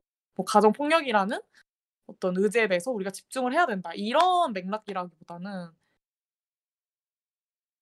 너무 많은 것들을 당연시하고 그냥 뭔가 내 어떤 삶의 삶에 안락한 삶에서 되게 안주하는 사람들에게 하는 아. 말이라고 저는 생각을 했었어요. 그러니까 음. 너 너의 삶도 정말 그지 같고 힘들지만 세상에 이렇게 세상을 이렇게 확대 보면 이런 사람들이 존재하고 이런 이야기가 있다. 이렇게 이렇게 분노를 안고 끙끙대는 영희가 있는데 너 이런 이야기를 듣지 않을 거야? 그러면 죽어야지. 약간 이런 느낌. 죽어야지. 어. 그거는 그런 이야기를 내가 이렇게 쓰고 있는데 네. 너는 듣지 않을 거야? 이런 느낌. 그러니까 사실 뭐 진짜 어떤 사회적 문제를 해결하자, 투쟁하자 이런 뉘앙스보다는 그냥 고통받는 한 사람을 외면하는 사람에게 던진 어떤 메시지라고 저는 생각을 했었거든요. 어, 네. 고통받는 사람한테 전하는. 응, 응. 왜냐면 저도 음. 계속해서 내가 살아온 거주 환경에 대해서 생각을 하게 되더라고요. 내가 살았던 어떤 집에 아랫집에서는 네. 어떤 집에 뭐 어떤 집 건너편에 살았던 아주머니의 뭔가 뭔가 아주머니가 항상 이렇게 멍이 있으셨는데 음. 나는 그런 거를 보고 자라기도 했었고 그러니까 내 주변에 항상 숨쉬듯이 살아있는 이야기였는데 내가 이거를 뭐 그냥 나도 똑같이 숨 쉬듯이 지나치고 있었고 그런데 작가는 그거를 집착하면서 어쨌든 간에 그 사람의 뭔가 뭐 폭력적인 상황에도 집중을 했을 수도 있겠지만 그 사람이 느끼는 분노에 대해서 맞아요. 엄청나게 집중을 하잖아요. 그래서 그 이야기에 우리가 함께 분노하고 들어야 된다는 그런 이야기를 남긴 게 아닐까 싶었어요. 저는 그래서 되게 재밌었거든요. 그 파트가 뭔가 공 공감도 많이 되고 네 그랬었습니다. 공감했다는 거는 여러분 제주가 말하고 있는데 혹시 듣고 있지 않으시다면 조심하셔야 할 것 같습니다. 네. 죽을 수도 있습니다. 네 여러분 내가 내가 이렇게 방송하는데 안 들으면 죽여버릴 거예요. 내가 이렇게 방송하는데 내가 말하고 있는데요. 이렇게 고품격 글방송을 하고 있는데 어, 안 들으면 죽어야죠. 동의합니다. 네 죽어야 됩니다 여러분. 제가 찾아가서 다 죽일 거예요. 네 여튼 그렇습니다. 아 저희 벌써 8시 반이 됐네요. 네. 네. 어, 제주 많은 스님도 다 네. 죽여버리는데 동참을 해주신다고 합니다. 그러면 저희 슬슬 노래를 한번 들어 듣고서 네. 넘어가 보도록 해야 될 것 같습니다. 아 네. 아 저 그 전에 한 파트만 딱 읽어도 될까요? 읽으시죠. 물론입니다. 네. 아 딱 두 파트만 읽을게요. 짧은 두 파트. 네. 그래서 제가 아까 왜 그렇게 느꼈냐면 잠깐만요. 제주 많은 수님이 다 죽여버린다. 앵그리님이 사연 안 읽어주면 죽일 거야라고 해주셨는데 아, 오늘 수님도 죽여버린다고 해주셨고 아 수, 수님도 죽여버린다고 해주셨길래 수님도 사연을 보내주셨고 앵그리님도 사연을 보내주신 것 같은데 혹시 사연에 죽여버린다고 써 있었나요?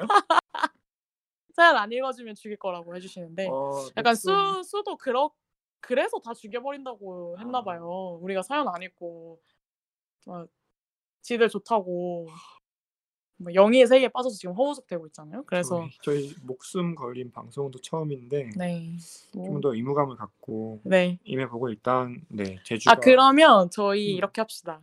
영희를 하고 노래 한 곡 듣고 와서 사연을 먼저 하고 네, 그 다음에 뒤에 영희 마무리를 하면서. 추가 시간에 네 추가 시간에 좀 이야기를 하고 그렇게 하고 방송 마무리하면 될 것 같아요. 그래야 네. 살아남을 수 있죠. 네. 저번 저번 방송 주제가 공포였는데 네. 저번에는 진짜 딱 방송 끝나고 나서 온몸에 닭살이 돋았었거든요. 너무 무서워가지고 어, 뭐 오싹오싹해가지고 뭐 때문이죠? 그냥 그 이야기가 다 너무 무서웠어요. 그때 나눈 음. 이야기들이 그래서 막 제 방이 엄청 따뜻한데 음, 방이 막 서늘해질 정도로 너무 음. 그랬는데 지금은 제 목에 칼이 들어와 있는 것 같습니다. 누가 뒤에서 칼 들고 쫓아오는 게 아닐까 의심이 될 정도로 자꾸 주변을 두리번 두리번 거리게 되고 이렇게 잡담하는 순간 저희의 네 그렇습니다. 저희 목숨은 점점 네, 짧아지고 수명이 있- 줄어들고 있네요. 네. 어쨌든 간에 제가 왜 그렇게 그 네. 뭐 아까 뭐 도덕적 당위성에 대한 음. 이야기를 했냐면 이 파트가 있습니다. 읽어 주시죠. 네. 저는 이 문장 너무 좋았는데 음. 아빠가 술을 마시면 엄마는 욕을 하고 아빠는 엄마를 때리고 둘은 싸운다. 한 문장으로 쓰면 될 것을 나는 왜 이렇게 많은 문장을 쓰고 있나? 왜냐하면 100문장에는 100문장의 진실이 있고 한 문장에는 한 문장의 진실이 있기 때문이다. 당신의 고통과 나의 고통이 다른 것처럼 10시간의 고통과 10분의 고통이 다른 것처럼 100문장의 진실과 한 문장의 진실은 다르다. 이것은 아주 고통스러운 광경이기 때문에 한 문장 3초의 고통이 아니라 천 문장 3천 초의 고통을 안겨줘야 한다. 그래야만 당신도 느낄 수가 있기 때문이다. 나는 읽는 당신을 원하지 않는다. 느끼는 당신을 원한다. 아주 오래 느끼는 당신을 원한다. 당신은 아주 오래 느껴야 한다. 한 번 더 사는 것처럼 느껴질 만큼 오랫동안 말이다. 그래야 영희가 당신 마음속에서 오래도록 영희가 죽고 내가 죽은 뒤에도 영원히 살아남을 것이기 때문이다. 음, 저는 이 문단을 읽고 아까 그 문단이 오히려 더 음. 그런 식으로 다가왔던 것 같아요. 너가 영희를 기억하지 않으면 죽여버린다. 우리는 이러한 누군가의 그 확대된 삶에 있어서 읽고 판단하는 것이 아니라 느껴야만 하고 그거는 어떻게 보면 당위성의 차원일 수도 있다. 그렇기 때문에 너가 느끼지 못한다면 그거는 죽어야 마땅하다. 이런 어조로 저는 읽혔던 것 같아요. 그래서 그리고 네네. 저도 이 부분이 되게 재밌었는데 네, 되게 저희가 이 책을 쓴 이유를 그냥 써놨잖아요. 그쵸, 이야기 중간에 그쵸. 이런 거- 이런 책 처음이었어요. 맞아요, 맞아요. 나는 이렇기 때문에 썼다. 그니까. 되게 어, 특이하고. 그리고 너무 음. 진짜 이 문장을 읽는데 마음이 너무 너무 울컥한 게 백문장의 문장에는 백문장의 진실이 있다. 이 맞아요, 말이 맞아요. 너무 너무 마음이 아린 거예요. 진짜. 진짜 우리가 폭력은 반복되고 역사적으로 누군가는 항상 고통받고 소외받고 뭐 사실 뭐 막 진짜 거창한 뭐 어떤 소외 문제가 아니더라도 뭐 소수자 의제가 아니더라도 네. 사실 우리는 개인의 삶에서 항상 아픔을 안고 살아가잖아요. 근데 그런 문제들이 뭐 어떻게 보면 또 클리셰적이면서도 다 그 각자의 개인의 삶에서 살아 숨쉬는 아픔이 너무 다른 문장으로 쓰여질 수 있고 너무 다르게 읽힐 수 있기 때문에 우리가 그거를 어떻게 보면 명문화할 수 없는 것이고 우리는 그냥 그거 자체를 느껴야 된다라는 그 말이 너무 너무 마음에 와닿았던 것 같아요. 네. 그리고 이 부분을 읽으면 좀 또 뭔가 가슴이 아팠던 게 사실 천 문장엔 천 아니 백 문장에는 백 개의 진실이 있다고 응, 응. 하잖아요. 근데 뭐 사실 이 글에서는 영원히 기억될 것을 살아남을 것을 바랬는데 우리가 이 책을 읽는 순간은 뭐 3천초라고 해봤자 한 시간 되지 음, 않잖아요. 그쵸. 이게 아무리 글을 쓰고 써봤자 이 사람의 썼던 이야기, 누군가의 삶이 담고 있는 그 무게를 전할 수 없잖아요, 온전히. 음. 그 그것이 그런 한계를 뭔가 또 이야기하고 있는 것 같아요, 동시에. 그 맞아요. 느낌이 전달돼서 맞아요. 결국 그 모순성? 네, 우리가 느끼는 그 결국에는 느끼는 것은 그 순간일 뿐이다라는 그 음. 어떤 모순이 또 있네요. 근데 그러네요. 그런 거 치고는 되게 엄청 신기했던 게 사실 네. 분노라는 게 되게 대표적인 순간적인 감정이잖아요. 그쵸? 순간의 분노. 음. 순간의 뭐, 네, 순간의 분노. 근데 이 책을 읽고서 가장 신기했던 거는 되게 분노가 오래가는 감정이구나라는 걸 느꼈어요. 음. 원래 어떤 일에 분노를 느끼면 대체로 순간의 감정인데 이 책을 느끼고서 아니 읽고서 뭔가 나에게 왔던 분노가 그렇게 덮자마자 바로 사라지는 게 아니라 음. 정말 뭐 영원히 남진 않더라도 되게 오래 남아 있구나 네. 이런 느낌이 정말로 신기했던 것 같아요. 음. 어, 저도 비슷한 생각을 했던 것 같아요. 분노에 대한 어떤 생각의 전환이 일어났는데 그거는 뭐 아까 말했듯이 비합리적이고 비이성적인 어떤 감정이라기보다는 우리가 누구나 가지고 있는 지극히 인간적인 감정 중에 하나이고 자연스러운 감정이구나라는 하나의 생각의 전환이 있었고 두 번째는 쌩이랑 되게 비슷했던 게 분노가 수명이 정말 긴 감정이구나라는 생각을 음. 했었고 그리고 저는 사실 제가 정말 많이 울었던 파트가 영희 때도 약간 울컥울컥하면서 읽었었고 이제 준이라는 소설 이제 두 번 두 번째인가요? 아니죠 두 번째는 아니죠 세 번째, 네 번째입니다. 네 번째입니다. 어, 아는 척하는 쌩한테 분노가 일었지만 김서가 작가님이 들으면은 죽여버리는 거 아닐까요? 큰일 날까? 네, 그 준이라는 그 작품 뒷부분에 이제 그 한 상처의 수명이 얼마나 오랫동안 지속이 되는지 그게 썩어 문드러져서 얼마나 한 삶을 지배할 수 있는지를 표현을 하는 그 구절이 나오는데 그 부분에서 제가 진짜 무너지듯이 울었던 것 같아요. 근데 그 이유가 제가 익스제 우울편에서 저의 우울에 대해서 이야기를 한 적이 있는데 네.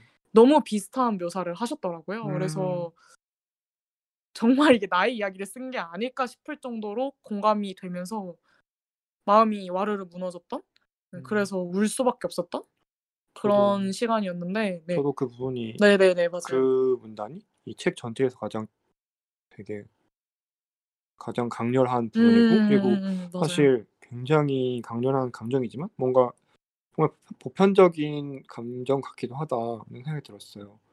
뭐 남들의 생각 느낌을 모르지만 누 누구든지 이런 끌 그렇게 끓고 썩고 도, 끓는 동시에 썩어 문드러지고 있는 음, 그런 무언가가 있지 않을까? 음, 맞아요.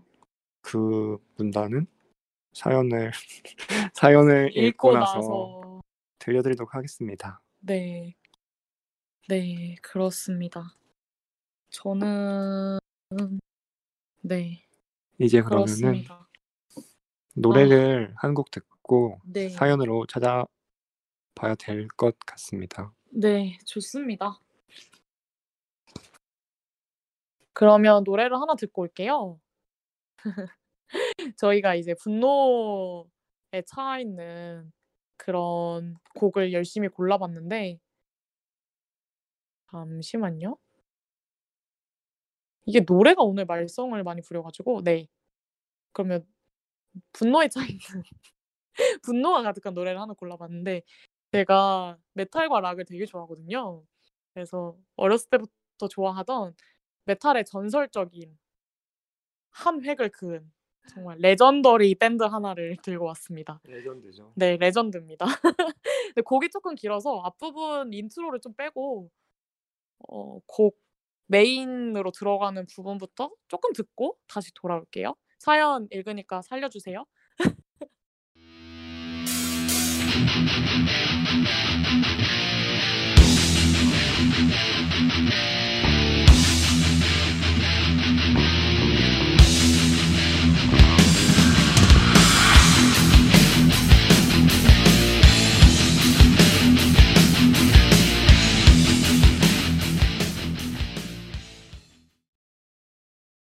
네. 메탈리카의 Am I Evil 듣고 오셨습니다. 네. 쌩은 악마인가요? 저요? 네. 저는 악마인지 모르겠고 자꾸 뭐 난제를 던져주시는데 답하기 곤란하니까 저는 그러면 저는 악마인가요? 어떻게 생각하시나요? 악마란 무엇인가요? 악마란 무엇이냐? 아, 네, 간단히 세 줄요. 세 줄이야? 천사의 반대말이죠. 어, 되게 단순하네요, 악마. 그러면 악마 아닌 걸로 하겠습니다. 아, 그럼 천사인가요, 저는? Am I Angel 해도 되나요? 죄송합니다. 하고 싶은 거 하시면 될 것 같고 제주는 하고 싶은 거 해도 되는데 네. 제주 하는 수님은 하고 싶은 거 하시면 안 될 것 같아요. 아, 제주하는 스님이 Am I Evil 들으시면서 신난다. 듣다 보니 타령까지 할 수 있을 것 같아. 라고 당찬 포부를 밝혀주셨는데요. 어, 아, 저는 너무 기쁩니다. 왜냐하면 저는 오늘 방송 준비하면서 네, 뭐 초반에도 말했듯이 저희가 분노를 표출할 수 있는 공간이 제한적이고 사회에서 보편적으로 존재하지 않으니 이 엑스제라는 공간이 여러분들이 분노에 차올라서 미쳐 날뛰는 음. 그런 공간이 되, 되었으면 좋겠다라는 음. 마음가짐으로 오늘 방송 그렇게 미쳐 날뛰면은 네. 그 뒤, 뒷감당은 뭐 해줍니까? 미쳐 날뛰는 순간 뒷감당이라는 단어는 존재하지 않습니다. 음, 그런 단어가 존재하는 거는 미치지 않았다는 뜻이죠. 너무 맞는 말이네요. 항상 맞아요. 항상 분노를 생각하면은 네. 두려운 게 그 뒤에 일인 것 같아요. 그러니까요. 근데 저는 이성을 잃는다는 말이 음, 현대인들에게 되게 두렵게 다가오는 말이잖아요. 그렇죠.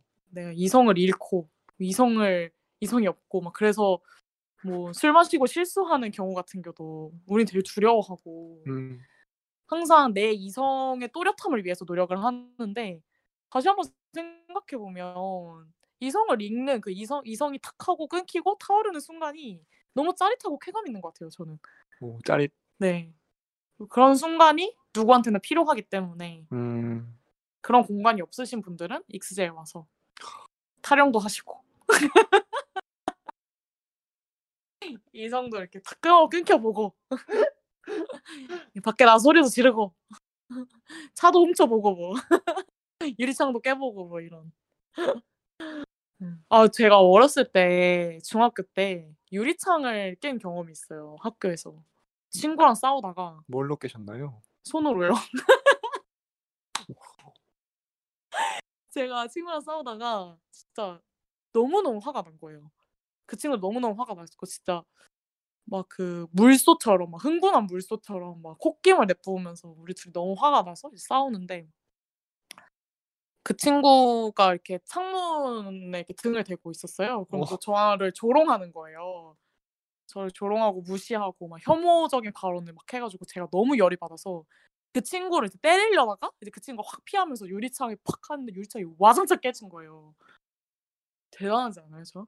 주먹은 파이터였습니다. 제가. 주먹은 괜찮았어요. 아, 막 피 나고 그랬었죠. 그래서 근데 이걸 엄마한테 말하면 안 되니까 부모님이 알면 안 되니까 어. 엄청 빠르게 수습을 하고 갑자기 화해를 하고 둘이서 기적적으로 둘이서 화해를 하고 당장 그 친구는 물걸레를 가져오고 저는 이제 쓰레 쓰레기 그 뭐냐 빗자루랑 이제 쓰레바지 가져와가지고 싹 치운 다음에 선생님한테 가서 무릎 꿇고 빌면서 부모님한테 말하지 말아달라. 그때 왜 그렇게 부모님이 아는 걸 두려워했는지 잘 모르겠는데 그러면서 진짜 실제로 선생님이 비밀로 해주셨어요. 오. 그래서 그때 친구랑 어떻게 어떻게 용돈을 모아서 같이 그 창 보상을 하고 학교에다가 아 선생님이 해주신 게 아니네요. 네 선생님이 해준 건 아. 아니죠. 그 정도까지는 아니고 그, 그 코모준 돈으로 기어코 코모준 돈으로 이제 유리창을 하시더라고요. 네, 저 그런 기억이 있는데 그때 생각해 보면 그 유리창을 깨는 순간 너무 큰 쾌감이 있었던 것 같은 거예요. 오. 그래서 짜릿하겠네요 정말. 네 그래서 중학교 내내 유리창을 보면 깨고 싶다는 그 강박에 사로잡혔었어요. 그것 때문에. 그 일이 있고 나서 내가 우와. 이제 그 나의 능력을 확인했잖아요. 음. 내가 분노에 차서 유리창을 깰 수 있는 능력을 가지고 있구나. 어 맞네요. 나는 저 유리창을 깰 수 있는 사람이다. 이런 생각이 딱 들면서 음. 유리창만 보면 다 깨, 깨고 싶고 막 그 충동에 엄청 사로잡혔던 기억이 있습니다. 하긴 그렇게 분노를 표출하고 네. 발산하는 경험이 게- 되게 드무니까 음, 한 순간의 그 짜릿함이 네, 그런 거에 중독되는 게 아닐까 그래서 네, 맞아요. 유리창 깨기에 중독될 뻔했네요. 그러니까요. 음. 그래서 갑자기 생각이 났습니다. 저의 분노 표출 경험을 공유를 해봤고요. 네 그럼 제주의 사연 다음에는 쌩이 진짜 무서워하는 것 같아. 쌩이 어 지금 손에 덜덜덜덜 떨면서 사연을 저는 사연날이 많이. 남았고요. 네. 첫 사연은 죽지 않기 위해 읽어보도록 하겠습니다.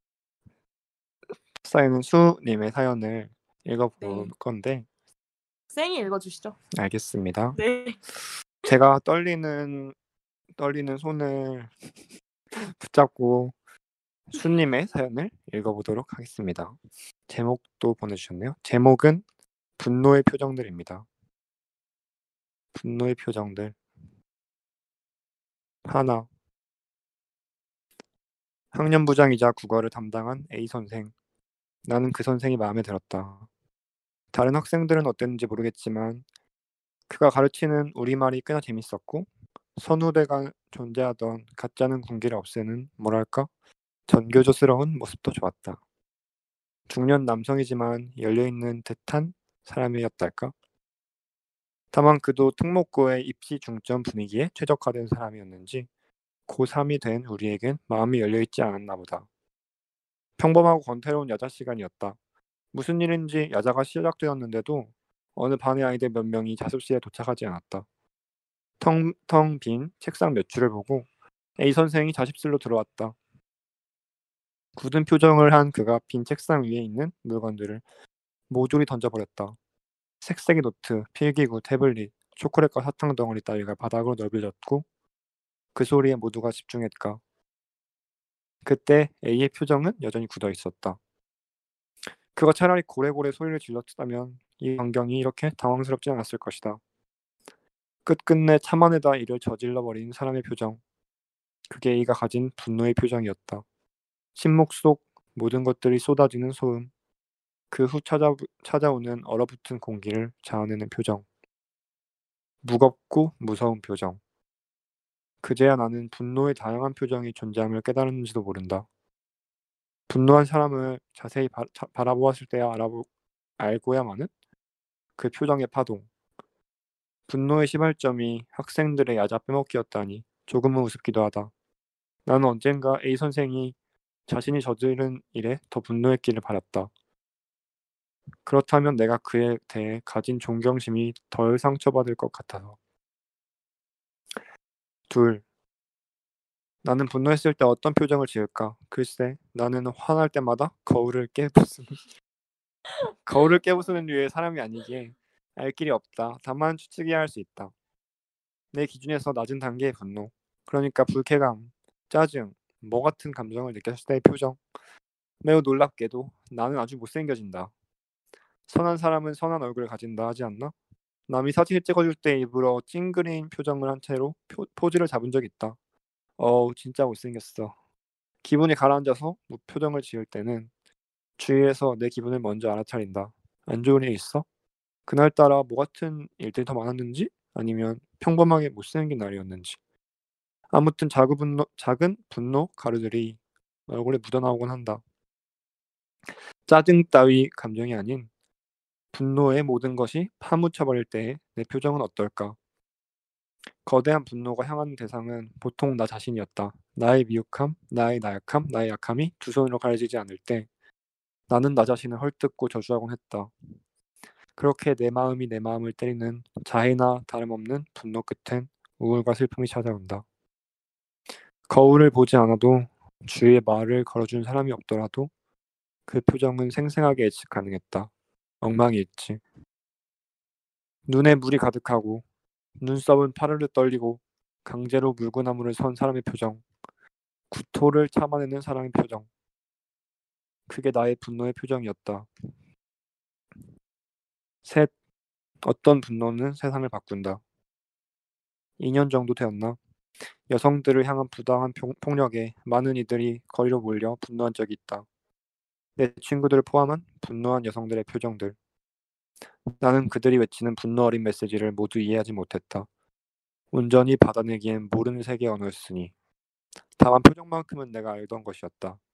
스스로를 지키기 위해 마스크로 코와 입을 가렸지만 그들 눈에 가득한 분노는 익숙한 것이었다.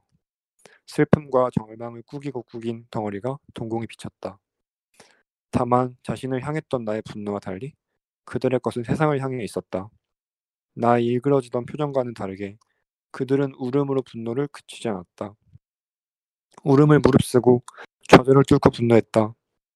주위를 얼어붙게 만드는 침묵의 표정이 아닌 뜨겁게 불을 붙이는 얼굴들.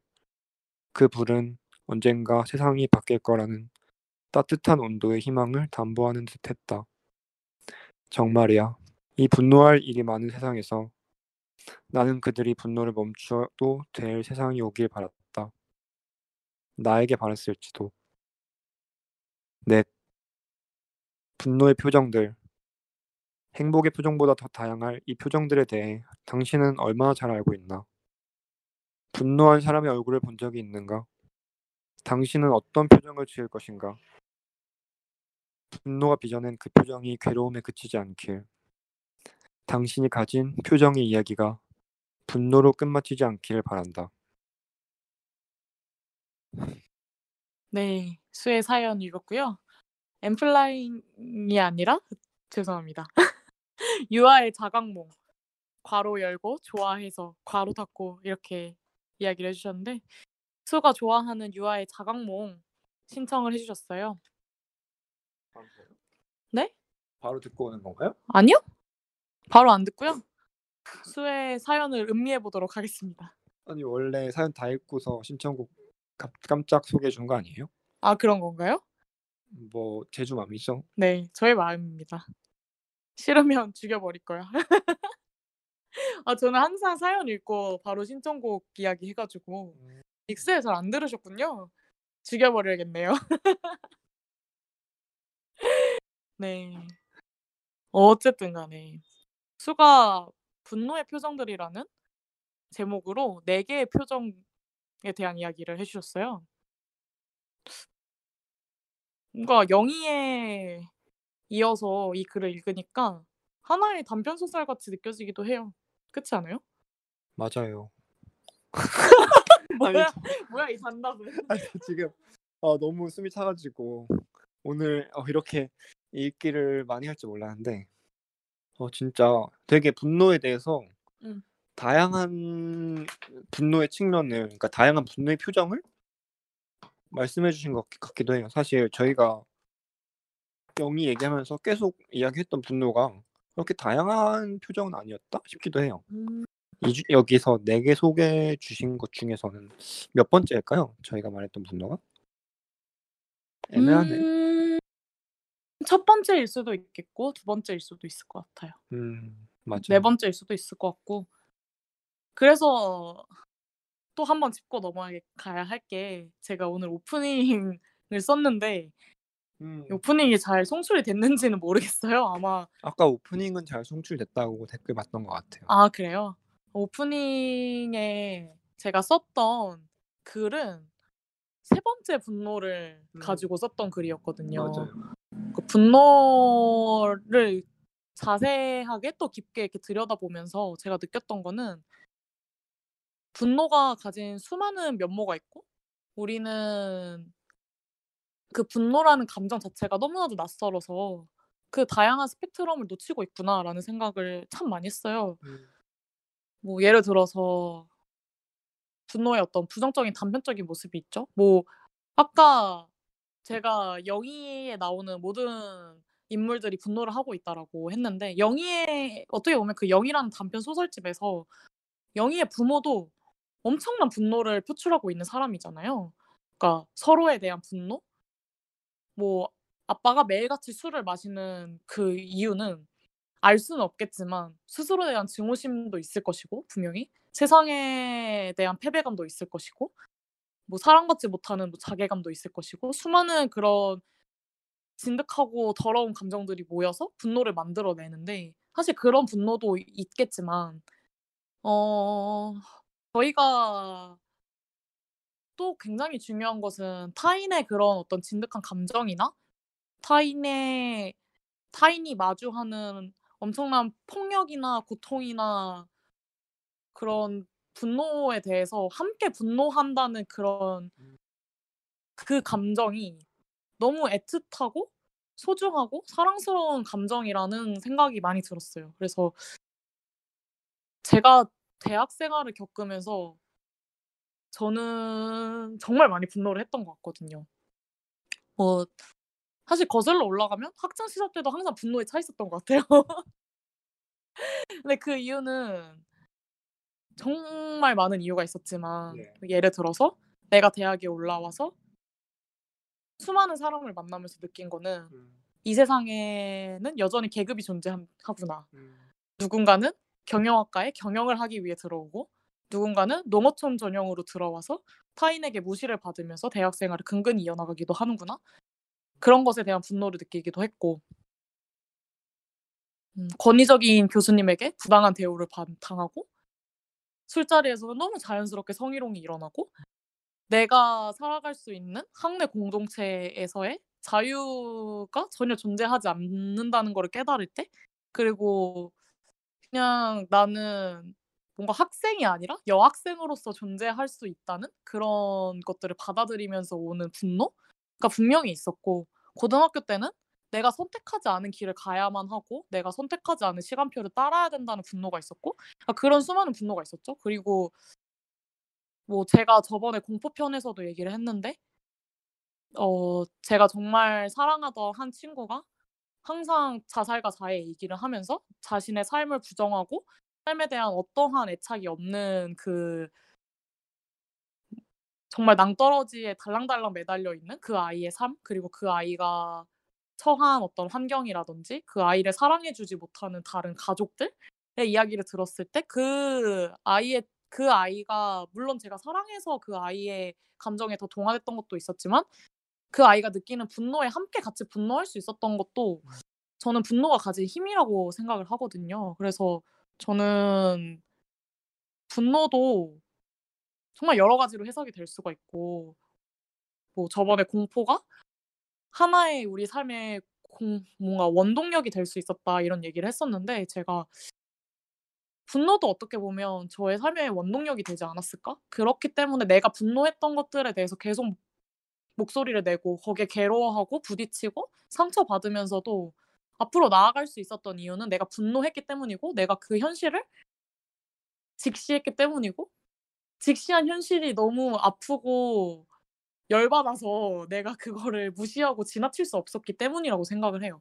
물론 뭐 제가 그렇게까지 행동하고 움직이는 사람이었나라고 반문을 하자면 뭐 많은 회의가 들겠지만 어쨌든 간에 함께 분노하고 그 분노의 꿈틀거림을 계속 표출했던 그 시간들이 저한테는 참으로 소중하고 그 과정에서 만난 사람들이 또 너무 소중했기 때문에 분노라는 감정이 내 삶에서 큰 의미를 가진다. 음. 그래서 저는 뭔가 수가 말해준 그 분노의 다양한 표정들이 너무 좋았던 게 저희가 영희에서는 음 뭔가 폭주하고 정말 그 너무너무 가슴이 난도질 당하고 한 사람의 삶이 구겨지고 폭력적으로 무너져 내리는 그 상황에서의 어떤 한 개인의 울부짖음이었다면 수는 되게 다양한 방식으로 분노를 조명해 줘서 뭔가 익스제에서 아 분노에 대한 이야기를 더 풍부하게 할 수 있겠다.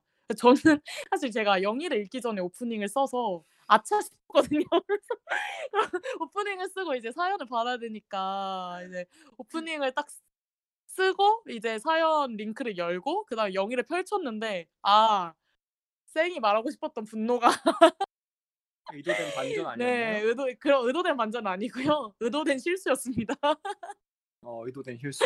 네. 어쨌든 그랬습니다. 음. 그래서 저는 그래서 수 사연에 너무너무 감사했던 게 제 오프닝에 대한 이야기도 덧붙일 수가 있었고 또 다양한 방면으로 분노에 대해서 더 풍부하게 이야기를 할 수 있으니까 그런 음 뭔가 시작점을 제공해 주는 글이 아니었나? 뭐 이런 음. 생각을 했습니다. 너무 제주 얘기를 들으면서 생각 들었던 생각이 그리고 수에 그래도 담겨 있던 담 담겨 있었던 게 네네. 뭐죠? 아니 말씀하세요. 아 네.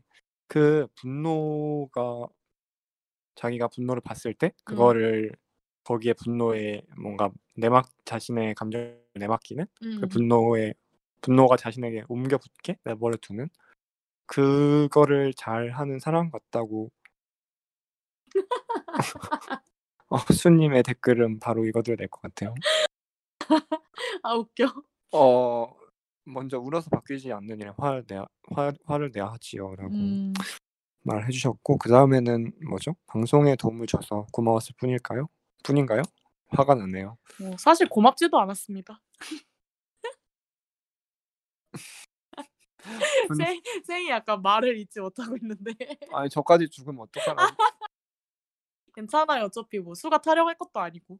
아 네. 네. 그럼 걱정 없이 뭐 방송하도록 하겠습니다. 그렇게 뭔가 남의 분노가 사실 우리는 남의 분노하는 모습을 보면은 되게 마음을 더 닫는 것 같아요. 저 분노가 나한테 음. 옮겨 붙지 않게 하기 위해서 음. 저 분노는 이상한 거니까. 음. 근데 오히려 남이 분노할 때 그 분노하는 이야기를 듣고 거그 분노가 나도 같이 분노해야 할 대상을 임을 그 같이 공감하고 분노에 공감하고 분노에 동참할 수 있는 게 되게 소 소중한 뭐 능력이어야 되나? 소중한 자세 좋은 자세고 그때 뭔가 분노가 모였을 때에서야 나올 수 있는 가질 수 있는 방향성. 사실 이 영이란 책에서는 개인의 분노잖아요. 네. 개인의 분노는 되게 사실 미약하고 약할 수밖에 없잖아요. 약하기 때문에 제대로 된 방향을 가리키 가리키기가 너무 힘들고 되게 어 벽에 부딪히거나 아니면 엉뚱한 곳으로 튀거나. 음. 근데 분노가 그렇게 되지 않을 수 있 되지 않으려면은 분노가 모여서 여럿의 분노가 모였을 때 정말 동력, 힘이 되고 음. 정말 무엇이 잘못됐는지를 그제야 가리킬 수 있는 그런 음. 힘을 얻는 것 같아요. 네. 그래서 분노가 오히려 치유의 과정이 되기도 하고 음. 연대의 동력이 되기도 하고 그런 것 같은 그쵸. 게 저도 항상 제가 이해하지 못하는 어떤 분노를 마주했을 때 음. 너무 힘이 들고 에너지가 소진되는 일이잖아요. 사실 누군가의 분노를 고지 그대로 받아들이고 그 음. 분노를 계속해서 마주한다는 것은 힘든 일인데 어 저는 어렸을 때는 더 그런 뭔가 감정의 깊이가 그런 감정의 골이 넓지 않아 뭐 어렸 어리다고 그렇다기보다는 그러니까 제가 뭐 경험한 부분에 있어서 느꼈던 감정의 폭이 훨씬 더 좁았을 때 네. 그럴 때는 뭐 예를 들어서 누군가의 분노를 보면 특히 이제 제가 뭐 가까이 있는 어떤 가족의 분노라든지 아니면 친구의 분노를 느꼈을 때 '어찌 해야 될지 모르겠다.'라는 생각이 많이 들었고 맞아요. 되게 방황하기도 하고 음. 그냥 저진 정말 그 말대로 그들이 어떤 감정을 해소한다는 느낌보다는 어 오히려 그 감정을 이렇게 터트리면서 더 많은 파괴를 불러일으키는 그런 음. 느낌이라고 생각을 했었어요. 음. 그런데 제가 커가면서 느꼈던 분노는 너무너무 아프고 앓는 것이고 정말 고통스러운 것이지만 음. 그 분노의 기억들이 그 분노의 흔적들이 결국 타인의 분노를 마주했을 때 또 하나의 공감을 얻게 하고 내가 그 상황에서 이토록 공 분노를 했은 분노를 했었는데 음. 그 분노의 감정이 차오르면서 '이 사람은 그 사람이 마주한 현실에서 얼마나 분노를 하고 있을까.' 그 답답하고 억울하고 정말 처절하게 울부짖는 그 한 개인의 목소리가 더욱더 선명하게 들리는 거죠. 어떻게 보면 그게 바로 제가 경험했던 분노의 흔적이 있기 때문에 저는 가능한 것이라고 생각을 하고 음. 더 제가 그 사람의 분노를 또렷하게 받아들일 수 있는 이유라고 생각을 해요. 그래서 그렇기 때문에 저는 뭔가 어떤 더 커다란 뭐 사회적 의제에 분노하면서 내가 분노했던 나의 개인적인 삶의 맥락들에서 마주했던 상처들을 치유하기도 하고 뭔가 거기서 목소리를 내고 내 개인의 경험을 얘기하고 그런 저의 삶을 공유를 하면서 나의 분노를 공유하면서 오히려 치유하기도 했던 것 같거든요. 그래서 정말 분노가 물론 분노의 시발점이 마냥 유쾌하고 아름답지만은 않겠지만 결국 분노가 분노를 치유하고 음. 분노가 분노를 어루만져 주고 이런 경우도 있는 것 같아요. 그래서 저는 그런 의미에서 되게 분노라는 것이 정말 수많은 기능을 가지고 있지 않나. 그 감정이란 게 참 뭔가 어떻게 보면 되게 애틋한 것이다. 라는 생각이 많이 들더라고요. 오히려 제주의 분노의 경험은 네네. 상처이긴 했지만 그 분노의 경험 덕분에 남들의 분노에 분노를 받아들이고 거기에 함께할 수 있는 그쵸. 기반 뭔가 기반이 되었던 네. 것 같네요. 저는 오히려 네네. 좀 내가 분노를 느꼈던 일 혹은 내가 생각하는 말을 누군가 분노한 채로 내뱉으면은 음. 거기에 동참하기보다는 뭔가 겁이 먼저 나는 것 같아요. 음. 분노라는 것 자체에 대한 두려움도 있고 그리고 사실 뭔가 분노한 모든 사람들이 비슷한 일에 분노한 사람들도 뭔가 다 조금씩 다 다르잖아요. 자기 생각이 똑같을 수 맞아요. 없으니까 분노도 조금씩 다를 텐데 그러면은 내 분노가 아닌 분노가 나에게 합쳐지는 게 나의 분노로 뭔가 전염되는 게 그게 음. 무서운 부분도 분명히 있는 것 같고 저한테는 그 부분이 너무 큰 것 같은데 음. 이 벽을 제가 가지고 있는 이 벽을 좀 벽이 좀 답답하기도 해서 이걸 어떻게 벽을 허물 수 있을까? 이런 고민도 좀 했었던 것 같아요. 분노라는 주제를 생각하면서. 음.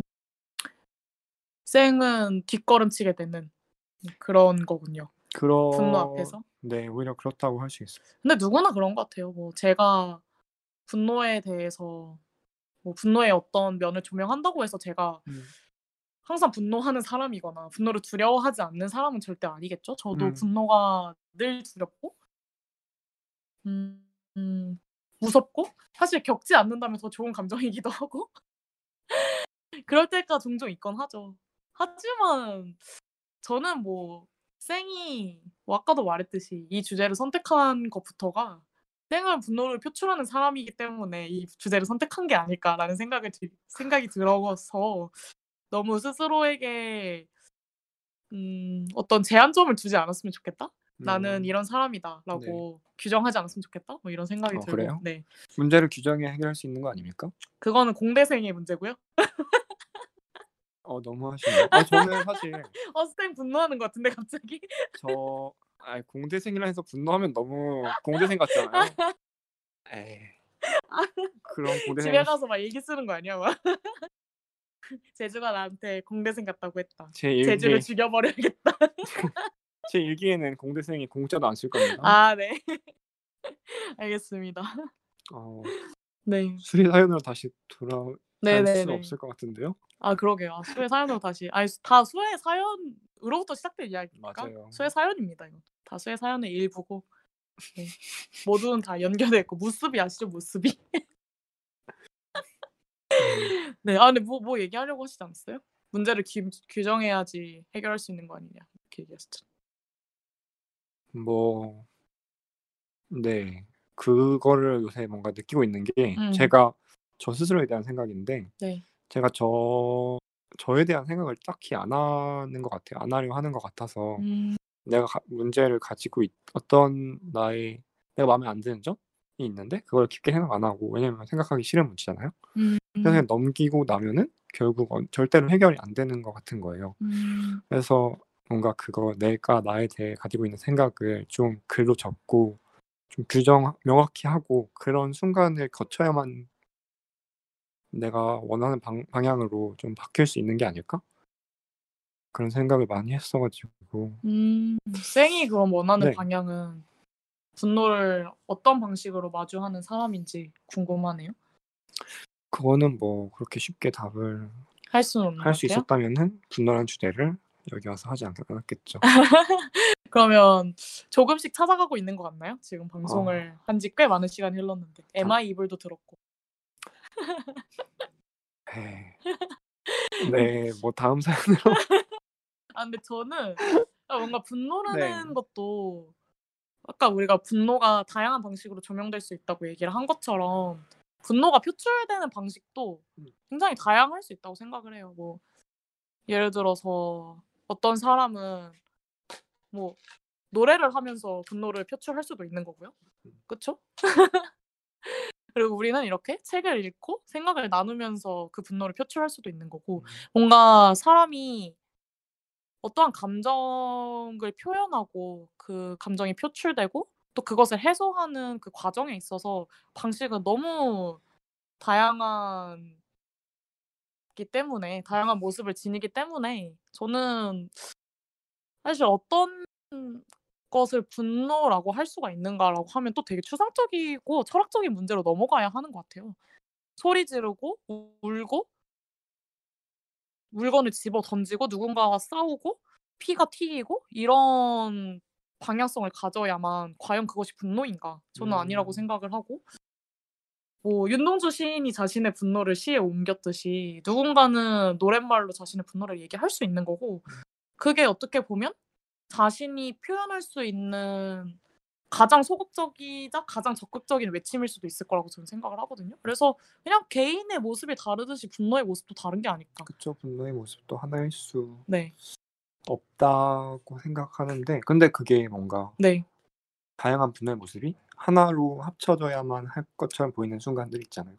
그쵸. 그런 뭔가 순간들에 가장 어려운 것 같아요. 저것에 그 나도 똑같은 분노를 보여야 하는가. 음, 음, 그럴 때 어디까지 난 할 수 있는가? 뭐 네. 근데 뭐 너무 또 분노랑은 다른 얘기 같기도 하고. 음, 그러면 후의 이야기로 돌아와서 네. 쌩은 본인이 느꼈던 분노 중에 그 네 개, 네 개의 표정이 나오잖아요. 네. 어떤 표정에 가장 많이 뭐 동화가 됐다거나 어떤 표정을 본인이 많이 가장 지었다던가 강렬하게 느꼈던 표정이 네 개 중에 어떤 것인지 뭐 이런 거 얘기해 볼 수 있을까요? 저의 분노는 넷 중에 어디 가까운가라는 음. 질문인가요? 그렇죠? 아니면 꼭 쌩의 분노가 아니더라도 저는 아니 수의 얘기로 돌아가면서 왜 쌩의 얘기가 나오는 건지 모르겠지만 저는 저는 하나 첫 번째 말했던 그 학년 부장이자 국어를 담당한 A 선생의 분노가 되게 어 뭐죠? 제 분노처럼 느껴져서 좀 좀 뭐랄까요? 부끄럽게 였던 것 같아요. 저는 그러니까 분노를 한 다음 순간 그 분노했다는 사실이 음. 부끄럽게 여겨지 어떤 기억도 이 A 선생도 아마 그랬겠죠. 음. 그 기분이 굉장히 어, 저 사실 수님은 지켜본 거잖아요. 그걸 앞에서 그쵸. 지켜보기만 해도 느껴지는 그 본인의 분노에 대한 부끄러움과 수치심 음. 그 감정이 되게 아 뭔가 그래서 생생히 읽혔던 것 같아요. 음. 음, 두 번째 표정은 어때요? 저는 두 번째 표정에도 많은 공감이 갔거든요. 실제 표정에 대한 거요? 아니요, 아니요. 그러니까 뭔가 스스로에 대한 분노. 음, 그쵸. 근데 첫 번째는 사실 스스로에 대한 분노, 아, 그쵸. 포함돼 그쵸. 있는데. 그쵸. 스스로에 대한 두 번째는 좀 더 넓은 관점에서의 스스로에 대한 분노인가요? 좀 더 내밀한 이야기를 해준 것 같아요. 저는 수가 음. 두 번째에서. 음. 그래서 저는 두 번째 표정이 제일 어, 저한테는 많이 지어지는 표정이 아닐까라는 어. 생각을 많이 했는데 네. 그 이유가 요즘 따라 더 그런 것 같아요. 뭔가 저 스스로를 잃어버린다는 기분이 너무 많이 들고 어, 그래서 공포 편에서도 얘기를 했지만 자꾸 나의 무언가가 세상에 이렇게 힘없이 흘려보내지는 그런 기분이 들어요. 그렇죠. 네, 저도 많이 요새 느끼고 있습니다. 네. 거기서 오는 무력함이 저를 지배할 때 어쩔 수 없는 그 분노. 내가 어, 아무것도 하지 못한 채 무너져 내린다는 그 분노가 저를 너무 고통스럽게 하는데 그때 그런 그 네. 분노라는 느낌이 올라오는 거군요. 네, 저는 우울과 분노는 항상 같이 찾아오는 것 같아요. 음, 그리고 그 에너지가 활활 타올라서 딱 소진되는 순간 그 진짜 정말 짜증나고 어, 추악한 무기력함이 찾아오는 것 같은데 그래서 어, 수가 지금 저희랑 멀리 있고 뭐 음. 군대 있기 있는 상황이어서 이야기를 많이 못 나누는 상황인데 네. 어, 수랑 나중에 이런 표정에 대해서 한번 이야기를 나눠보고 싶다 이런 생각이 들더라고요. 맞아요. 저도 궁금하네요. 네. 그래서 저는 요즘에 자신감도 많이 없어지고 자존감도 낮아지고 뭐 이런 상황인데 음, 저는 항상 제가 자신감은 높 지만 자존감은 낮은 사람이라고 생각을 했거든요. 음, 그래서 그런데 요즘엔 자신감도 낮아지고 있는 뭔가. 음, 네. 그래서 한 번은 어쩔 수 없는 그런 상황에서 오는 음, 공포와 분노가 그 참 그걸 어떻게 제어하고 내가 받아들여야 될지를 음, 모르겠더라고요. 그래서 한 번은 진짜 엉엉 울면서 네. 내가 나를 어떻게 사랑해야 될지를 모르겠어서 그 음, 막막함이 너무 화가 나는 거예요. 내가 나를 어떻게 사랑하는지 모르겠는? 내가 그래도 나름 20 년이 넘는 세월을 살면서도 아직까지도 나는 나를 사랑하는 방법을 모른다는 그 현실이 너무너무 화가 나서 엉엉 운 적이 있는데 그럴 때는 진짜 내가 어떻게 해야 될지 이 분노를 어떻게 표출해야 될지 막막함에 사로잡히는 것 같아요. 음. 근데 그게 수가 말했던 어떤 그래서 저는 이 표현을 되게 좋았는데 눈썹은 파르르 떨리고 강제로 물구나무 선 사람의 표정. 이 표정이 네, 김사가틱한 표현이 아닐까 뭐 이런 생각도 할 정도로 네, 그 분노의 표정을 되게 잘 표 묘사해 줬다고 생각을 하는데 네. 저도 어쩌면 억지로 애쓰고 있는 것은 아닐까. 음, 그냥 뭔가 내가 할 수 없는 것을 손에 놓지 못하면서 자꾸만 나를 잃어가고 있는 것은 아닐까? 이런 생각도 하고 그런 것들이 결국 나의 못생기고 일그러진 표정을 만들어내는 게 아닐까? 뭐 이런 생각을 많이 했습니다. 그래서 저는 두 번째 표정이 많이 많이 공감이 됐고 수랑도 한번 그런 표정에 대해서 이야기를 해 보고 싶다. 그리고 음, 수가 군대 가니까 네. 뭔가 조금 더 내밀한 이야기들을 많이 꺼내는 것 같아요. 글을 네, 글을 통해서 군대를 가니까가 약간 꼰대같이 들려질 수도 있지만 그러니까 뭔가 아무래도 환경이 아 군대를 갔다 네. 와야 이런 글을 저도 한 3년 전에 갔다 왔는데 그렇게 되더라고요, 사람이. 어, 그 전에 글도 궁금하네요. 아, 네. 어, 되게 근데 제주가 해줬던 얘기가 공감되면서도 다르다고 느꼈던 게 음, 네. 저도 되게 비슷한 구렁텅이에 빠져 있는 것 같은데 저는 음, 둘 둘을 읽으면서 분노의 표정들 둘을 읽으면서 느꼈던 게 음, 자기 자신을 못생기다 여기고 자기 자신을 자, 나를 때리는 자애나 다름없는 분노라고 말하잖아요. 음. 어 그게 되게 좀 마음이 아팠어요. 저는 사실 저한테 화를 내지는 않는 것 같거든요. 근데 음. 어 사실 이 분노가 나 때문이 아니잖아요. 그쵸. 그런데 하 향할 데 없어서 자기 자신을 향하는 음. 그런 셈인데 그게 너무 슬프고 그리고 자기 자신을 탓하는 게 가장 가장 안 좋은 뭐 남을 향하는 것보단 나을 수도 나을 수 없죠. 그러니까 자 결국 자기의 분노가 자기에게 돌아가는 게 가장 파괴적이 될 수 있는 맞아요. 순간인 것 같아서 그게 그러지 않았으면 좋겠지만 음 맞아요. 네. 안타까운 것 같아요. 그 그 옛날에 일 일스제에서 "나는 나를 파괴할 권리가 있다."라는 음. 소설을 이야기한 적이 있었는데 네. 김영하 씨의 소설인데 그때도 생각을 많이 했던 게 정말 항상 나의 분노와 나의 우울은 나 '자기 파괴적인 감정에서 비롯되었다.'라는 음. 생각이 많이 들더라고요. 음. 그렇기 때문에 그래서 또 우리가 살펴봐야 될 게 사실 영희를 읽으면서 사실 누군가의 영희가 순이었다면 네. 그런 생각을 참 많이 했어요. 그러니까 만약에 영희가 정말 사랑하고 기댈 수 있는 누군가의 영희가 음. 바로 순이었다면 그러니까 영희의 영희가 자기 자신이 네 자기 자신이 그러니까 자기 자신을 그대로 받아들여 주고 자기 자신을 온전하게 사랑해 주는 한 사람이 영희 옆에 있었다면 음. 사실 영희의 세계가 이렇게 일그러지지만은 않을 수도 있었다라고 저는 생각을 하거든요. 맞죠. 그래서 근데 사실 뭐 영희의 아빠도 영희의 엄마도 누군가에겐 가해자지만 또 어떤 상황에서는 피해자가 될 수도 있는 거잖아요. 음.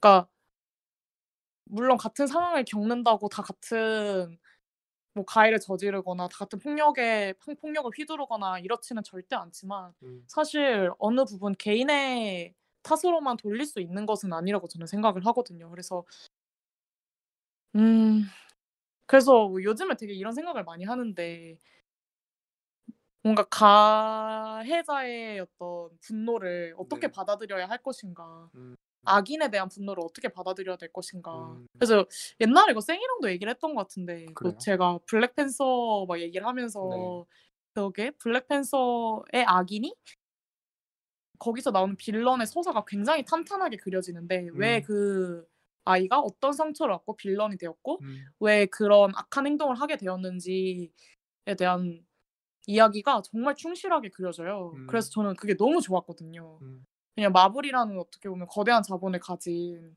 하나의 제작사가 뭔가 항상 희망과 뭔가 영웅담을 늘어놓는 게 아니라 이렇게 빌런의 서사를 그려낸다는 것 자체가 어떻게 보면 시사하는 바가 되게 크다고 생각을 해서 좋았는데 결국에 블랙팬서도 그냥 빌런이 죽고 끝나더라고요. 음. 히어로가 나타나서 빌런을 죽여버리고 뭔가 '악을 물리쳤다.' 이러고 끝나버리는데 오히려 뭔가 그게 블랙 코미디에 이동한 걸 수도 있지 않을까요? 아니. 그럴 수도 있겠네요. 하지만 장르가 히어로 무비인 걸 봐서는 아. 의도한 건 아닌 것 같고. 제가 함께 영화를 보지 않아서 정확한 네. 의도는 모르겠지만 네. 그렇네요. 근데 되게 아쉬운 게 이 책에도 그런 부분들이 있는데 네. 어 제주가 읽었 골라 읽었던 것들 중에는 다 어떻게 피해갔어요. 뭐가요?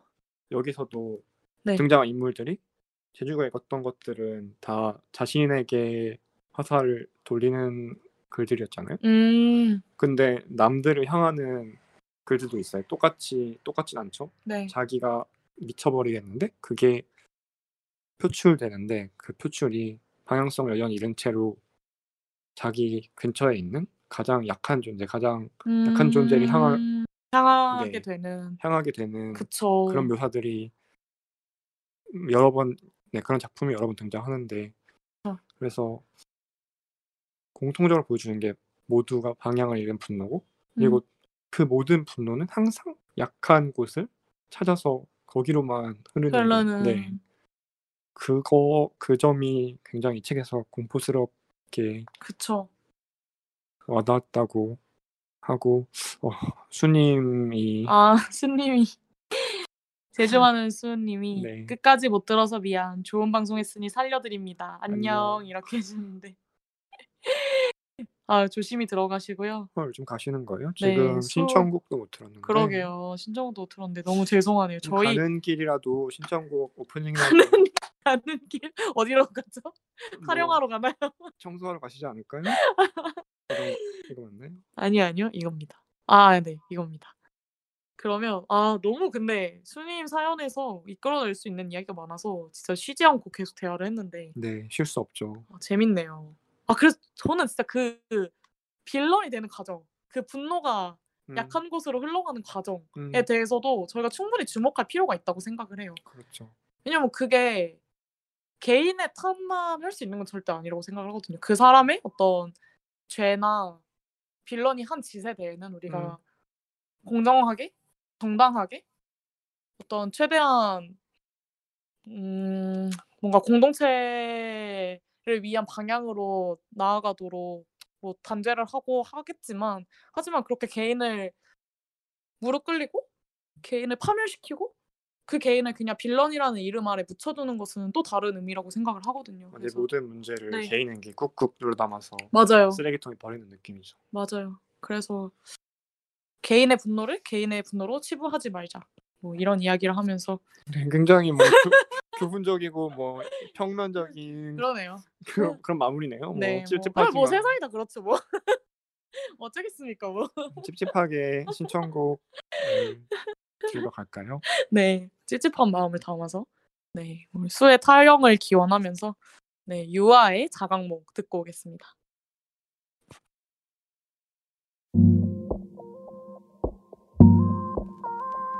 다들 꿈이라고 해 금방 깨어날 거래. 왜 난 혼자 생생해? 그냥 즐겨볼까 해. 실컷 뛰놀래. 여기 내 맘대로 돼. 네, 유아의 자각몽 듣고 왔습니다. 수가 자각몽을 못 듣고 가서 마음이 안 좋네요. 네, 사연 보내준 수에게 감사를 전하고요. 그럼 두 번째 글로 넘어가 보도록 할게요. 다니님이 보내주셨습니다.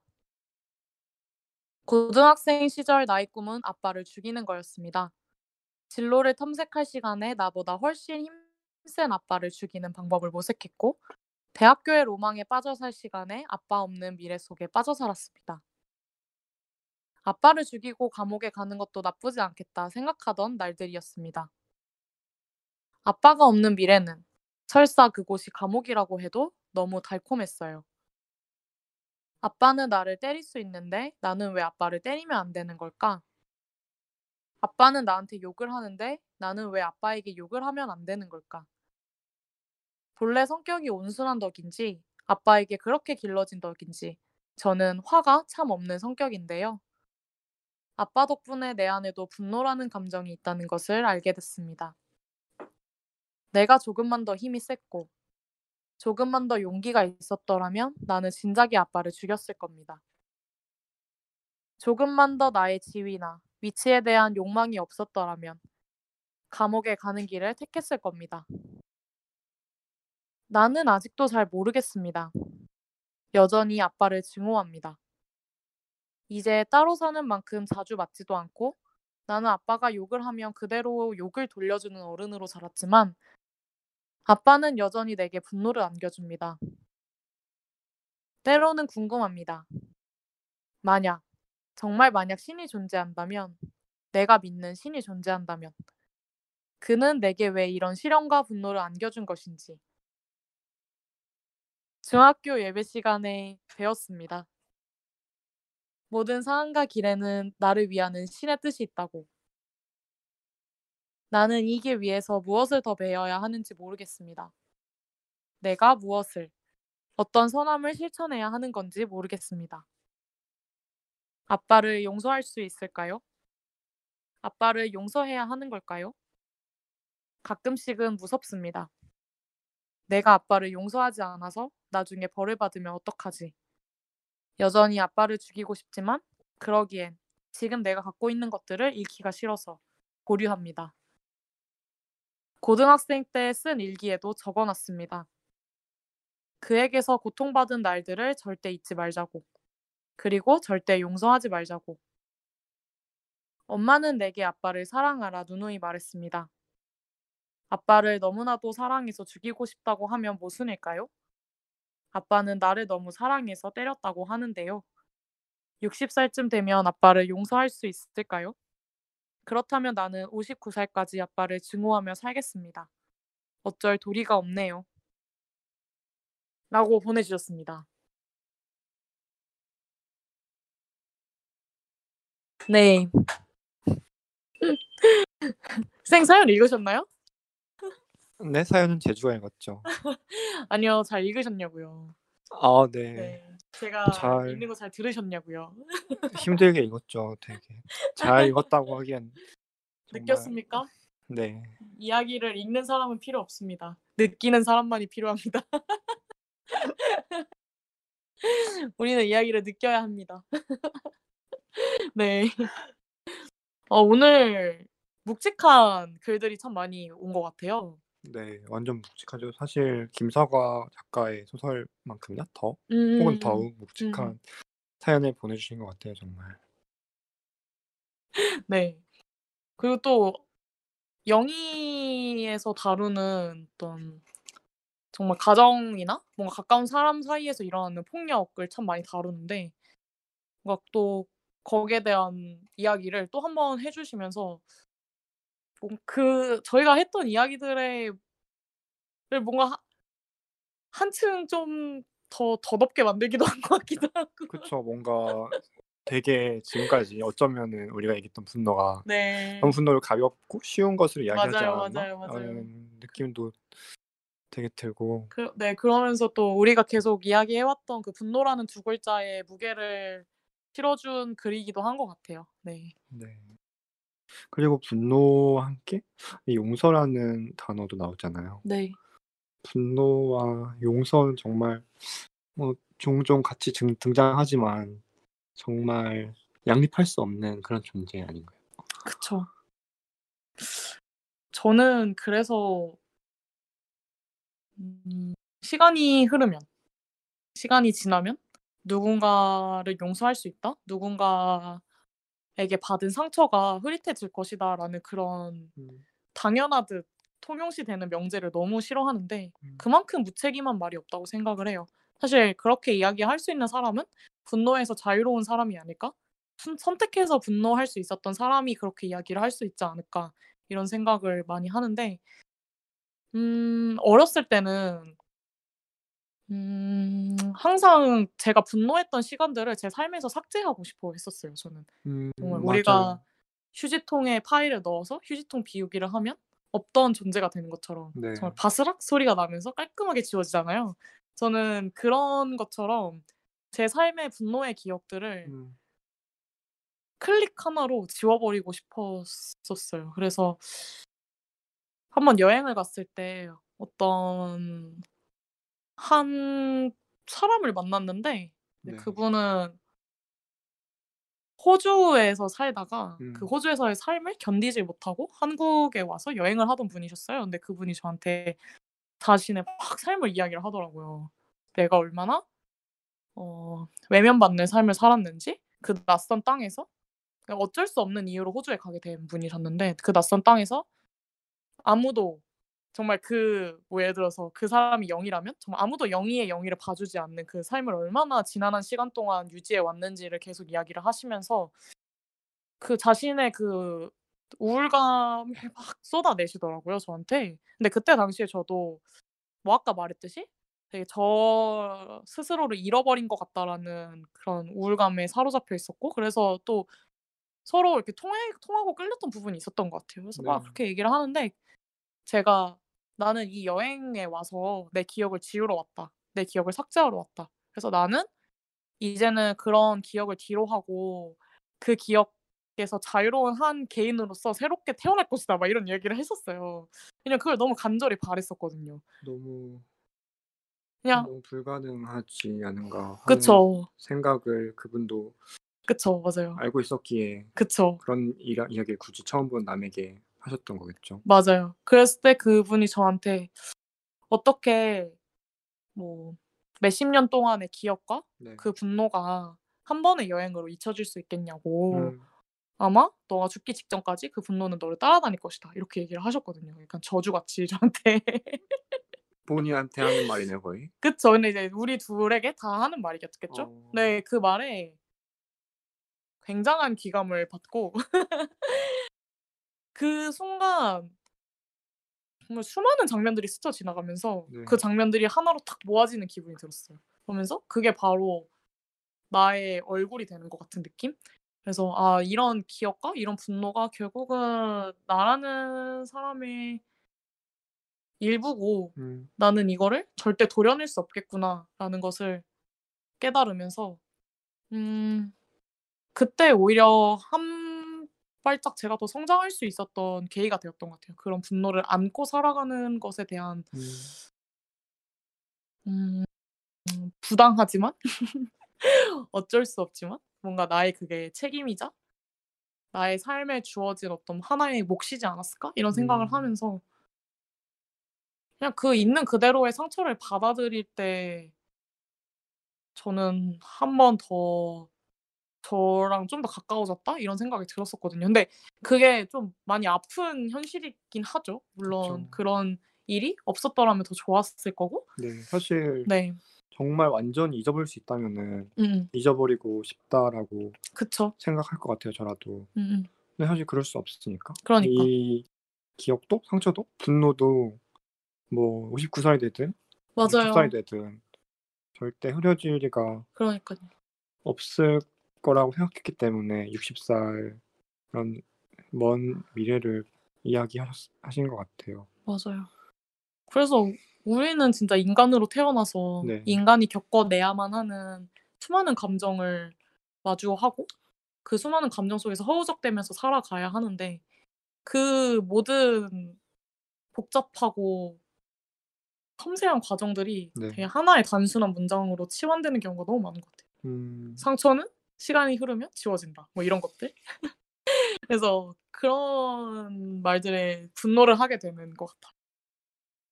그래서 저는 뭐 잔이님께서 음 어떤 말을 제가 뭐 감히 할 수 있겠냐마는 네. 근데 저는 옛날에 제가 데이트 폭력을 정말 심하게 당했던 기억이 있는데 네.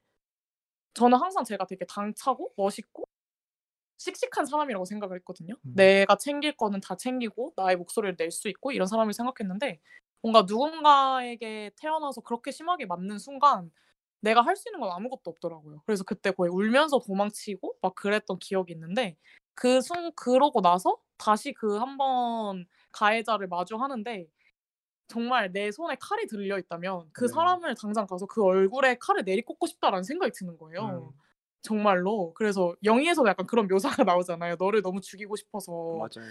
막 너를 막 커터칼만 보면 막 그 커터칼이 반짝이고. 음, 근데 저도 그런 것처럼 와 내 손에 집에 있는 식칼이 생각나는 거예요. 내 손에 그 은색 은색 빛의 그 식칼이 색깔 어, 그 빛이 어 빛이 그러니까 그 식칼이 주어진다면 네.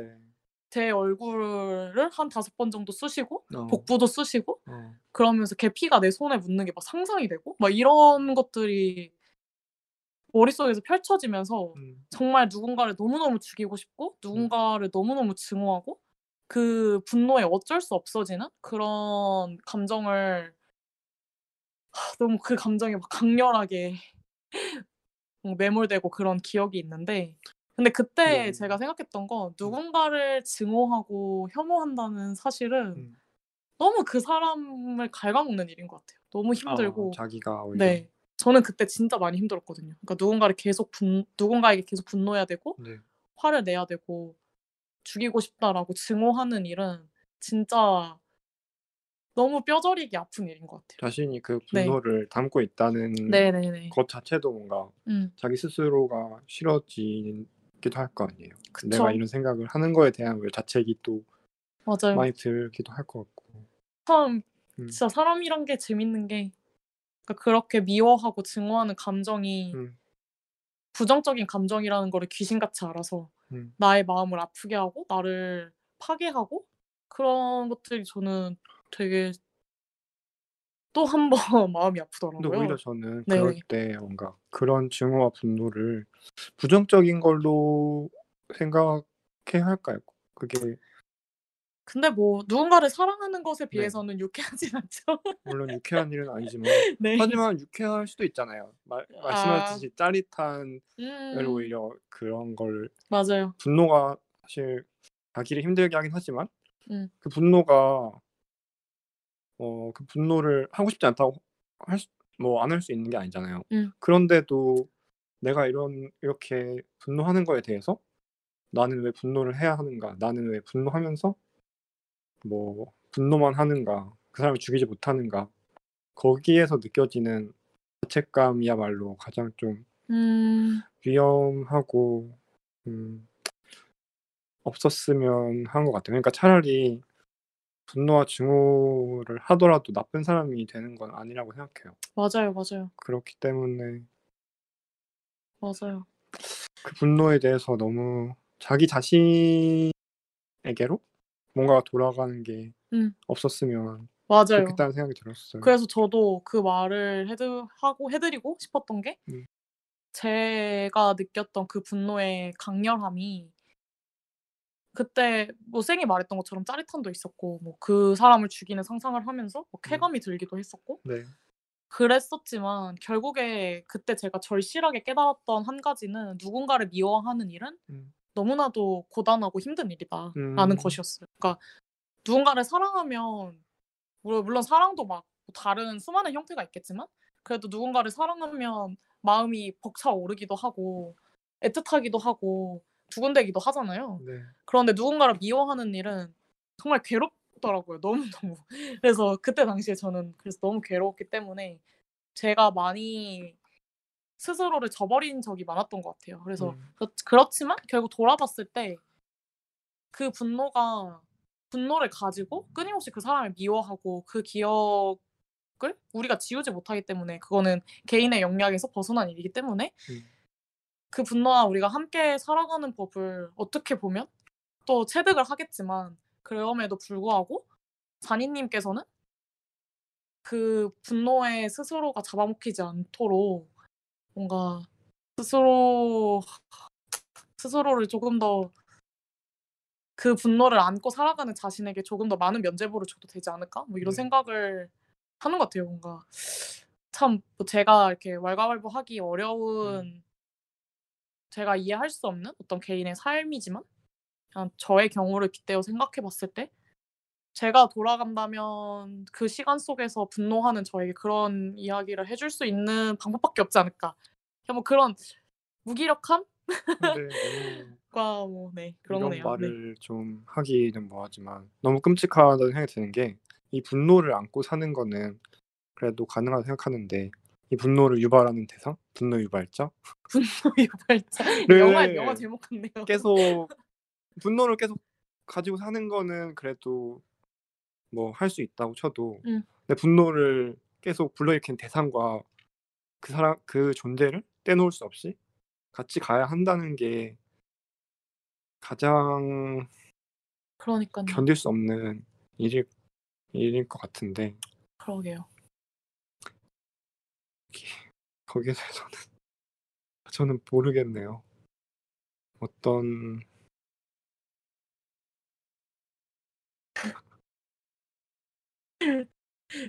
제, 죄송합니다. 쌩왜 죄송한가요? 쌩이 갑자기. 쌩이 갑자기 온몸 온몸이 녹아내리는 것처럼. 아 정말. 흐느적대면서 사과를 하셨는데요. 영희를 읽으면서는 네, 사실 그냥 읽었잖아요. 느끼고 읽었고. 네, 근데 뭔가 영희에게 내가 옆에 있었다면? 네, 이야기 같이 있어서? 무슨 네. 말을 해줘야 했다면? 네, 이런 가정을 생각해 보면은 그냥 너무 막막하고 그냥 그냥 영희는 도망쳐서 아니면은 뭐 엄마 아빠를 죽이던가 이런 그런 여, 이 김사과다운 방법 말고는 도대체 영희가 할 수 있는 게 무엇인가? 영희에게 해줄 수 있는 것은 무엇인가? 그래서 우리가 더 분노하게 되는 것 같아요. 네, 뭐 영희의 소설에 나온 이야기도 그렇고 어 어떻게 보면서 어떻게 보면 관계 추에서 기울어지 기울어진 그 관계들을 너무 잘 나타내잖아요. 쌩이 웃고 있는데 댓글창을 보면서 웃고 있는 것 같은데. 저는 네네. 댓글을 허공, 읽어볼까요? 허공을 응시하면서 표정을 잃어버렸거든요. 네. 웃고 있지 않고요. 아. 네. 어, 댓글이 되게 많이 밀렸네요. 네, 많이 밀렸네요. 저희가 어디서부터 밀렸냐면은 또 저희끼리 이야기를 하다 보니 죄송합니다. 물소리가 들렸다고 하고요. 물소리가 들렸다. 아, 문소리가 들렸다. 많은 분들이 물소리를 들으셨고 네. 중구평화님의 사이버 범죄. 어 이거 굉장히 중요한 문제. 아니 약간 교수님이 개요 훑는 것 같이 문소리를 들었고 다음으로 중구평화님 너무 댓글에 진심이 아니었나요? 저거? 네. 아 진심으로 읽겠습니다. 아, 어 웃겨. 중구평화 중구로운 평화님은 평화나님은 중고로 평화. 아까 말씀해 주셨던 게 이름을 도용당했다고 했던 것 같은데 음. 다행히 신고 접수를 잘 했고 어, 경찰청 사이버 안전국 홈페이지는 어서 크롬과 엣지에 반응하도록 업데이트를 하길 바라고 음, 방송과 상관없는 것만 읽는다고 피드백이 와서 네. 방송과 상관 있는 거 이제 읽으려고 네 가, 가벼운 아니 가벼운 가벼운 거 아니죠? 지금 타인의 말을 재단하는 것입니까? 방송과 관련이 아 있는데 네. 관련 있습니다. 모두의 약간 분노는 쌤, 쌤 지금 멘붕 온것 같은데. 그래서 가- 아니 나와서 심호흡 심호흡 좀 하고 오실래요? 아니에요. 무대 공포증 생기신 것 같아요 지금. 다 잡았습니다. 네. 그래서 극대노하는 방송님이 그런 상처들이 나를 다 단단하고 용기 있게 하는 순간들을 음, 마주하게 되는 것 같다고 그리고 거기서 뜻밖의 감사나 정말 뜻밖의 것이겠죠 감사와 안도 그 이전에 나라면 알 수 없었을 음. 감사함 더 강해져서 다행이라는 안도이기도 하다 음, 맞아요. 음, 그래서 저도 결국에는 그런 분노를 회상하면서 할 수 있는 말이란 게 음. 저는 종종 뭔가 사랑하는 사람들 앞에서 그런 얘기를 하거든요. 내가 그런 분노를 경험했기 때문에 그런 아픔을 느꼈기 때문에 물론 그 상대적인 크기는 알 수가 없지만 네. 그 감정의 강렬함이랑 강도에 대해서 내가 뭐 쉽게 얘기는 할 수 없지만 그런 나도 내가 이겨내기 어려웠던 어떤 내가 계속 꼬꾸라지고 무너졌던 그런 순간들이 있었기 때문에 내가 너라는 사람을 만났고 내 이야기를 너 앞에서 할 수 있게 됐고 그쵸 그런 이야기를 하는 저를 포용해주고 이해해주고 다가오는 사람들이 저한테 남아 있게 된 거죠. 어떻게 보면 제가 그런 역설적이지만 제가 그런 경험을 했고 음, 그런 그런 경험들이 저의 감정의 스펙트럼이나 이해의 스펙트럼을 넓혀줬고 그런 그런 성사의 과정에서 만난 수많은 사랑하는 사람들이 있었기 때문에 또 그런 면에서는 뭐 극대노하는 방송님이 말씀해주신 것처럼 안도하게 되는 그런 부분도 없지 않아 있는 것 같아요. 근데 제가 궁금했던 게 있거든요 네네. 제주가 그런 얘기 많이 했잖아요 거- 우울편에서도 결국 이 고통과 그 순간들이 네. 나를 지금의 나를 이루는 것이 되었다 네네네. 근데 그걸 들으면서 들었던 생각이 네. 그조차도 짜증나고 분노 너무 억울하고 그렇게 여겨질 수도 있을 것 같아요. 왜 나는 하필 이런 감정들로 구성되었어야 하는가? 그러지 않을 수도 있었을 텐데 그런 생각과 마음에 부딪힐 때는 어떻게 그럴 때면 익스를 합니다. 음, 건전하네요. 아 그게 너무 정말 빠 뭐죠? 끊을 수 없는 고리같이 결국에 원인 나한테 그쵸. 없는데 나에게서 맴도는 맞아요. 밖으로 내보낼 수 없는 참 그런 분노와 감정의 맞아요. 분노. 그래서 참 그 삶의 궤도라는 게 네. 정말 사람마다 다 각기 다른 궤도의 모양을 음, 그리면서 살잖아요. 그래서 저는 정말 메비우스에 띠 같다고 생각을 했어요. 제 네. 삶의 궤도가 그냥 뭐, 뭐 방송에서 진짜 많이 얘기했던 것 같은데 맞아요. 무언가를 계속 열심히 쌓아 올리고 완성시켜 놓으면 그게 한순간에 무너져 내리고 그러니까 그런 반복의 과정들이 나의 삶을 이루었다라고 얘기를 많이 했었는데 음, 근데 저는 그런 좌절과 무너짐의 반복이 있었기 때문에 제가 음. 익스제라는 방송도 할 수 있었던 것 같고 음. 그런 마음의 분노가 아까도 말했듯이 타인의 분노에 대한 이해로 전환이 되면서 내가 훨씬 더 많은 음, 많은 삶에 다가갈 수 있게 되었고 뭔가 내가 이전에는 정말 뭐, 뭐 아까 댓글창에도 나왔던 것처럼 내가 이전에는 알지 못하던 어떤 영역을 개척할 수 있는 사람도 되었고 그 네. 부분에 있어서 내가 발화하고 내 이야기를 세상에 알리고 뭔가 누군가는 나와 같은 비슷한 유사한 분노를 하지 않아도 될 수 있는 세상을 꿈꿀 수 있게 되었고 음. 그러니까 그런 면에서 보면 어 뭐 제가 온실 속의 화초가 될 수 있었다면 음. 저는 사실 선택하면 온실 속의 화초를 선택할 것 같은데 누가 안 고를까요? 뭐 그렇죠. 뭐 배부른 돼지가 되라면 배부른 돼지가 되고 싶긴 하지만 음. 뭐 삶이란 게 그렇게 쉬운 일이 그쵸. 그리고 또 사실 저는 뭐 제가 겪었던 분노나 네. 우울감 같은 게 뭔가 저의 굉장히 특수하고 개인적인 경험이 아니라고 생각하고 음. 만연하고 음. 보편적인 감정이라고 생각을 해요. 그래서 음. 뭐 물론 이런 정말 흠집 하나 없는 삶이 분명히 존재할 수는 있겠지만 사실 과연 그런 삶 그러니까 뭔가 나 뭐 내가 뭐 내 삶이 흠집이 많다고 해서 그런 삶이 뭔가 나의 어떤 정말 너무 지극히 개인적인 하나의 특수한 사례가 절대 아니라는 것을 알고 그렇기 때문에 내 이야기를 하면서 조금 더 확장해 나갈 수 있는 부분들이 훨씬 더 많은 것 같아요. 왜냐면 쌩도 분노하고 나도 분노하고 잔이님도 분노하고 쌩도 누군가를 죽이고 싶잖아요. 그쵸? 어뭐 지금은 아니고 그럴 때 있죠. 지금은 딱히 없는 것 같고. 근데 네. 극대 극대노하는 방송님도 제주가 방금 한 거랑 되게 비슷한 말씀을 해 주신 것 같아요.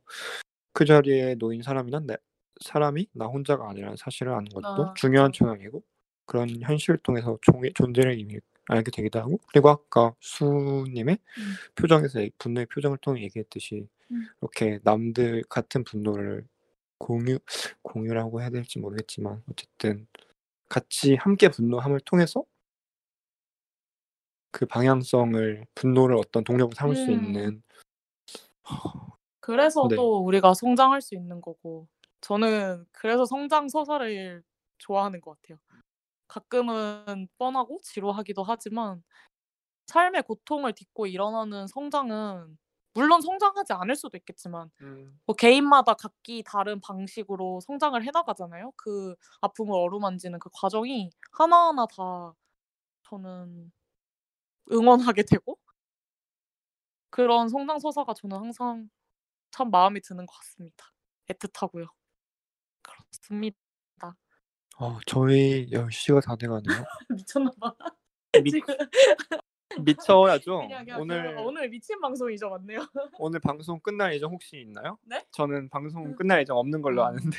네, 저희 지금 저희 방송하는 도중에 손님이 한 분도 오셨는데 그냥 같이 셋이서 방송하면서 소주나 까고 뭐 그러면 좋을 것 같아요. 뭐 일단 사연을 대한 이야기 네. 그래서 저는 결국 하고 싶은 말은 그냥 다 죽여 버리자. 다 죽였으면 좋겠다. 뭐 이런 생각을 하고. 저는 죽기 싫은데요. 아, 쌩 말고. 내가 죽이고 싶은 사람들을 많이 많이 죽였으면 좋겠네요. 음 맞아요. 죽이고 싶다는 그런 분노도 음. 솔직히 자제 뭐 모르겠네요. 분노를 참는다는 거에 대해서도 되게 많은 생각이 드는데 근데 일단 신청곡을 듣고 다음 사연도 다음 사연도 되게 할 얘기가 많을 것 같아요. 좋습니다. 다음 사연으로 참 넘어갑시다. 가족이란 존재하지 않는다고 저는 생각을 하는데요. 갑자기요? 이거 뭔가 가족 편에 대한 예고편인가요? 아니요. 노래 제목이 가족을 찾아서이기 때문에. 아 진짜요? 새로운 의미의 가족을 찾아서. 음. 라는 뜻이겠죠? 네. 쌩이랑 제가 가족이겠죠? 가족이란 없다. 뭐 광고 광고 그러시지 않아요? 잔이님도 저희 가족이겠죠? 아, 피가 흐르는 가족은 없다는 뭐 그런 이야기를 아. 한 거였고요. 네, 저도 이제 서서히 미쳐가고 있는 것 같습니다. 원래 미쳤을 수도 있습니다. 네, 원래 미쳤을 수도 있죠. 그러면은 일양의 가족을 찾아서 듣고 오도록 하겠습니다.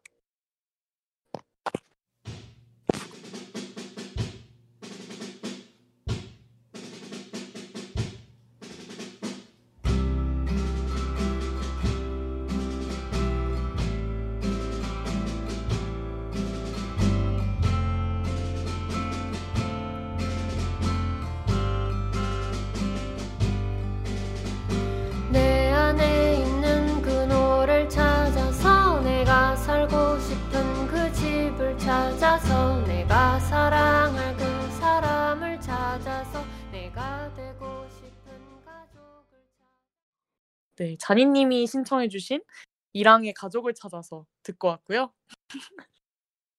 그러면 우리 다음 사연은 이제 반달 반달님의 사연이 도착해 있는데요. 쌩이 한번 읽어줄까요? 지금 쌩이 지금 너무 더워가지고 분노에 치를 떨면서 옷을 다 집어 던지고 지금 반팔을 입고 있어요. 네, 되게 분노가 네. 뜨거움 그리고 붉은색 이런 게 상- 생각나는 그런 감정이잖아요. 그래서 저희도 지금 분노에 대해서 어, 3 시간째 떠들다 보니까 되게 더워져 가지고 네. 분노에 사우나 같습니다. 네 맞아요 무슨 여름방학 같은 네. 그런 느낌이고 선풍기라도 드릴까요? 괜찮습니다. 네. 그러면은 반달 님의 사연 읽어 보겠습니다. 분노라고 해야 할까요? 억울함이라고 해야 할까요? 모든 사람은 각자 자기만의 억울함을 하나 이상 갖고 사는 것 같아요. 부모님을 일찍 여인다든지, 정신적 어려움을 겪는다든지, 심각한 질병에 걸린다든지, 경제적으로 많이 어렵다든지 말이에요. 특히 그런 고난을 10대나 20대처럼 나이가 어릴 때 겪는다면 왜 난 이런 고난들을 헤쳐나가야 하는 걸까?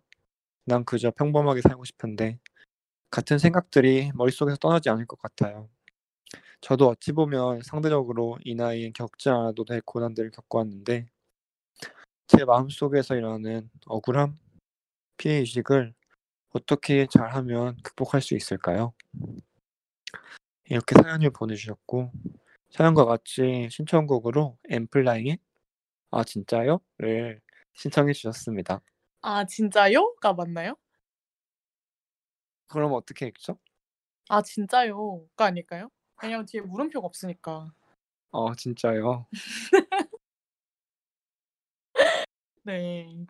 왜냐면 이 사연을 읽으면 "아 진짜요?" 라는 표현보다 "아 진짜요?" 라는 반응이 오히려 더 어울릴 것 같아서 네. 어떻게 생각하시나요? 뭐 근데 사실 네네. 여러 그런 이런 "아 진짜요?" 일 수도 있고 "아 진짜요?" 일 수도 있는 것 같아요. 너무 성의 없는 거 아닌가요 지금? 아 잠깐만요. 아니 너무 이상한 질문 아닌가요? 아 사연 쌩쌩 지금 사연 읽고 왔는데 이게 이런 이런 질문하면은 정신이 없는데 네. 왜 그러는 거예요 저한테? 아 극대노한원 방송님이 "오늘 주제랑 쌩의 큐티함이 방송 살리는 듯 히히."라고 해 주셨는데 저의 제 얘기는 쏙 빼놓으셨네요. 어 근데 좀 무서운 게 네. 그저 어디서 들었는데 분노라는 게 뭐였죠? 귀여운 인형을 보면은 음. 뭔가를 파괴하고 싶은 욕구가 샘솟는대요 사람이 심리적으로. 어. 귀여운 것을 볼 때 오히려 자기는 맞아요. 폭력성이 강해진다고. 어막 "볼 꼬집고 싶다." 이런 얘기 많이 하잖아요. 네. "아 너무 귀여워서 꼬집어 깨물어 버리고 버리고 싶어." 싶다. 맞아. 뭐 이런 맞아, 맞아, 어디서. 들었었지? 되게 들었었는데 그래서 뭐 그럼 극대노하는 방송님은 지금 분노하면서 저를 어떻게 죽여버리고 싶은 게 아니실지 좀 아. 무섭네요. 아. 저는 제 칭찬을 쏙 빼놓으신 극대노하는 방송님을 음. 죽여버리고 싶습니다. 네. 아니 뭐 근데 좀 어렵네요. 근데 나 남이 옆에서 분노할 때 네. 죽여버리고 싶다고 분노할 때 어떻게 하실 건가요? 옆에 있는 사람의 되게 그 느낌을 방금 느꼈는데 네.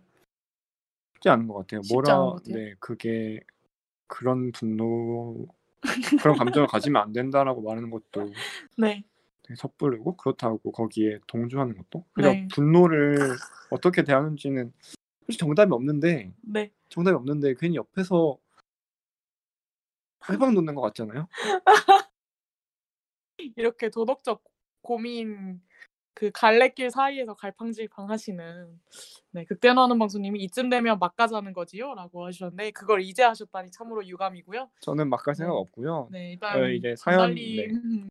반달님 반달님의 사연 얘기로 넘어가 봐야 될것 네. 같아요. 저희가 뭐 영희를 읽으면서도 계속 얘기했고 그리고 앞선 사연들을 음. 읽으면서 들었던 의문인 것 같아요. 저도 이렇게 분노라고 하지만 사실 분노가 왜 원인이 된다고 볼 수 있는 음. 억울함이나 네 피해 의식, 피해 의식은 피해 의식하는 그 감정이겠죠. 그런 것들을 어떻게 극복해야 하는가. 음. 극복한다는 것이 정말 정말 극복할 수 있는지조차 의문이 들죠. 근데 극복한다는 것은 일단 전 사연에서 얘기했듯이 잊어버리거나 묻어두는 거는 일단 아닐 것 같고 일단 저는 어떻게 생각을 해봤냐면은 일단 어떤 억울함이나 어떤 분노나 어떤 피해식이 있어도 그게 자기한테 돌아가는 게 돌아가지는 않았으면 좋겠어요. 되게 힘든 상황이 있고 주변에 탓할 사실 탓할 대상이 없는 분노 상황도 있잖아요. 세상이 잘못된 거일 수도 있지만 그냥 정말 억울한 상황에서의 분노도 있을 수 있잖아요. 그냥 지나가다가 새가 나한테 똥을 사- 새똥을 맞았으면은 이게 새똥 새똥 아 웃으면 안 되는데 새똥 맞는 쌩이 너무 잘 어울리는 것 같아요. 새똥이랑 쌩이. 네. 죄송합니다. 아 너무 귀여울 것 같아서. 어, 네, 그쵸. 죄송합니다. 근데 네. 흑- 이를테면은 그런 굉장히 짜증난 상황이잖아요. 그쵸? 근데 그게 흑동이면 짜증이지만 흑동이 아니라 정말 그쵸. 엄청난 불행이면은 그거를 탓할 대상조차 없기 때문에 음 근데 그럴 때 가장 탓하기 쉬운 게 자기 자신이잖아요. 그럴 때 오는 자기에 대한 분노나 미움이나 음. 그런 감정들이 가장 무섭고 위험한 것 같아서 네. 어떤 상황에서도 자기 탓을 안 하셨으면 좋겠 다는 생각이 들었고 네. 그리고 또 가장 소중한 게 어, 옆에 있는 사람들 관계의 힘도 많은 도움을 줄 수 있지 않을까 음 생각도 했어요. 영희의 책에서도 네. 어찌 보면은 관계 그런 해결책이라기보단 그래도 뭔가 분노를 해소에 도움을 줄 수 있는 관계들이 철저히 단절돼 있잖아요. 철저히 혼자고 음 혼자만 갇혀 있고 그런 상황을 의도적으로 묘사하는데 사실 이들이 옆에 영희의 옆에 단 한 사람의 아까 제주가 말했듯이 춘이가 있었다면은 음. 뭐 엄마의 용의가 있었다면 아빠의 맞아. 용의가 있었다면 이라는 사실 그렇게 대단한 것도 아닌데 그것 하나가 없어서 그토록 고통받아야 하는 그 그거에 대한 안타까움이 그쵸. 네 그래서 맞아요. 참 결국 사람이란 존재는 어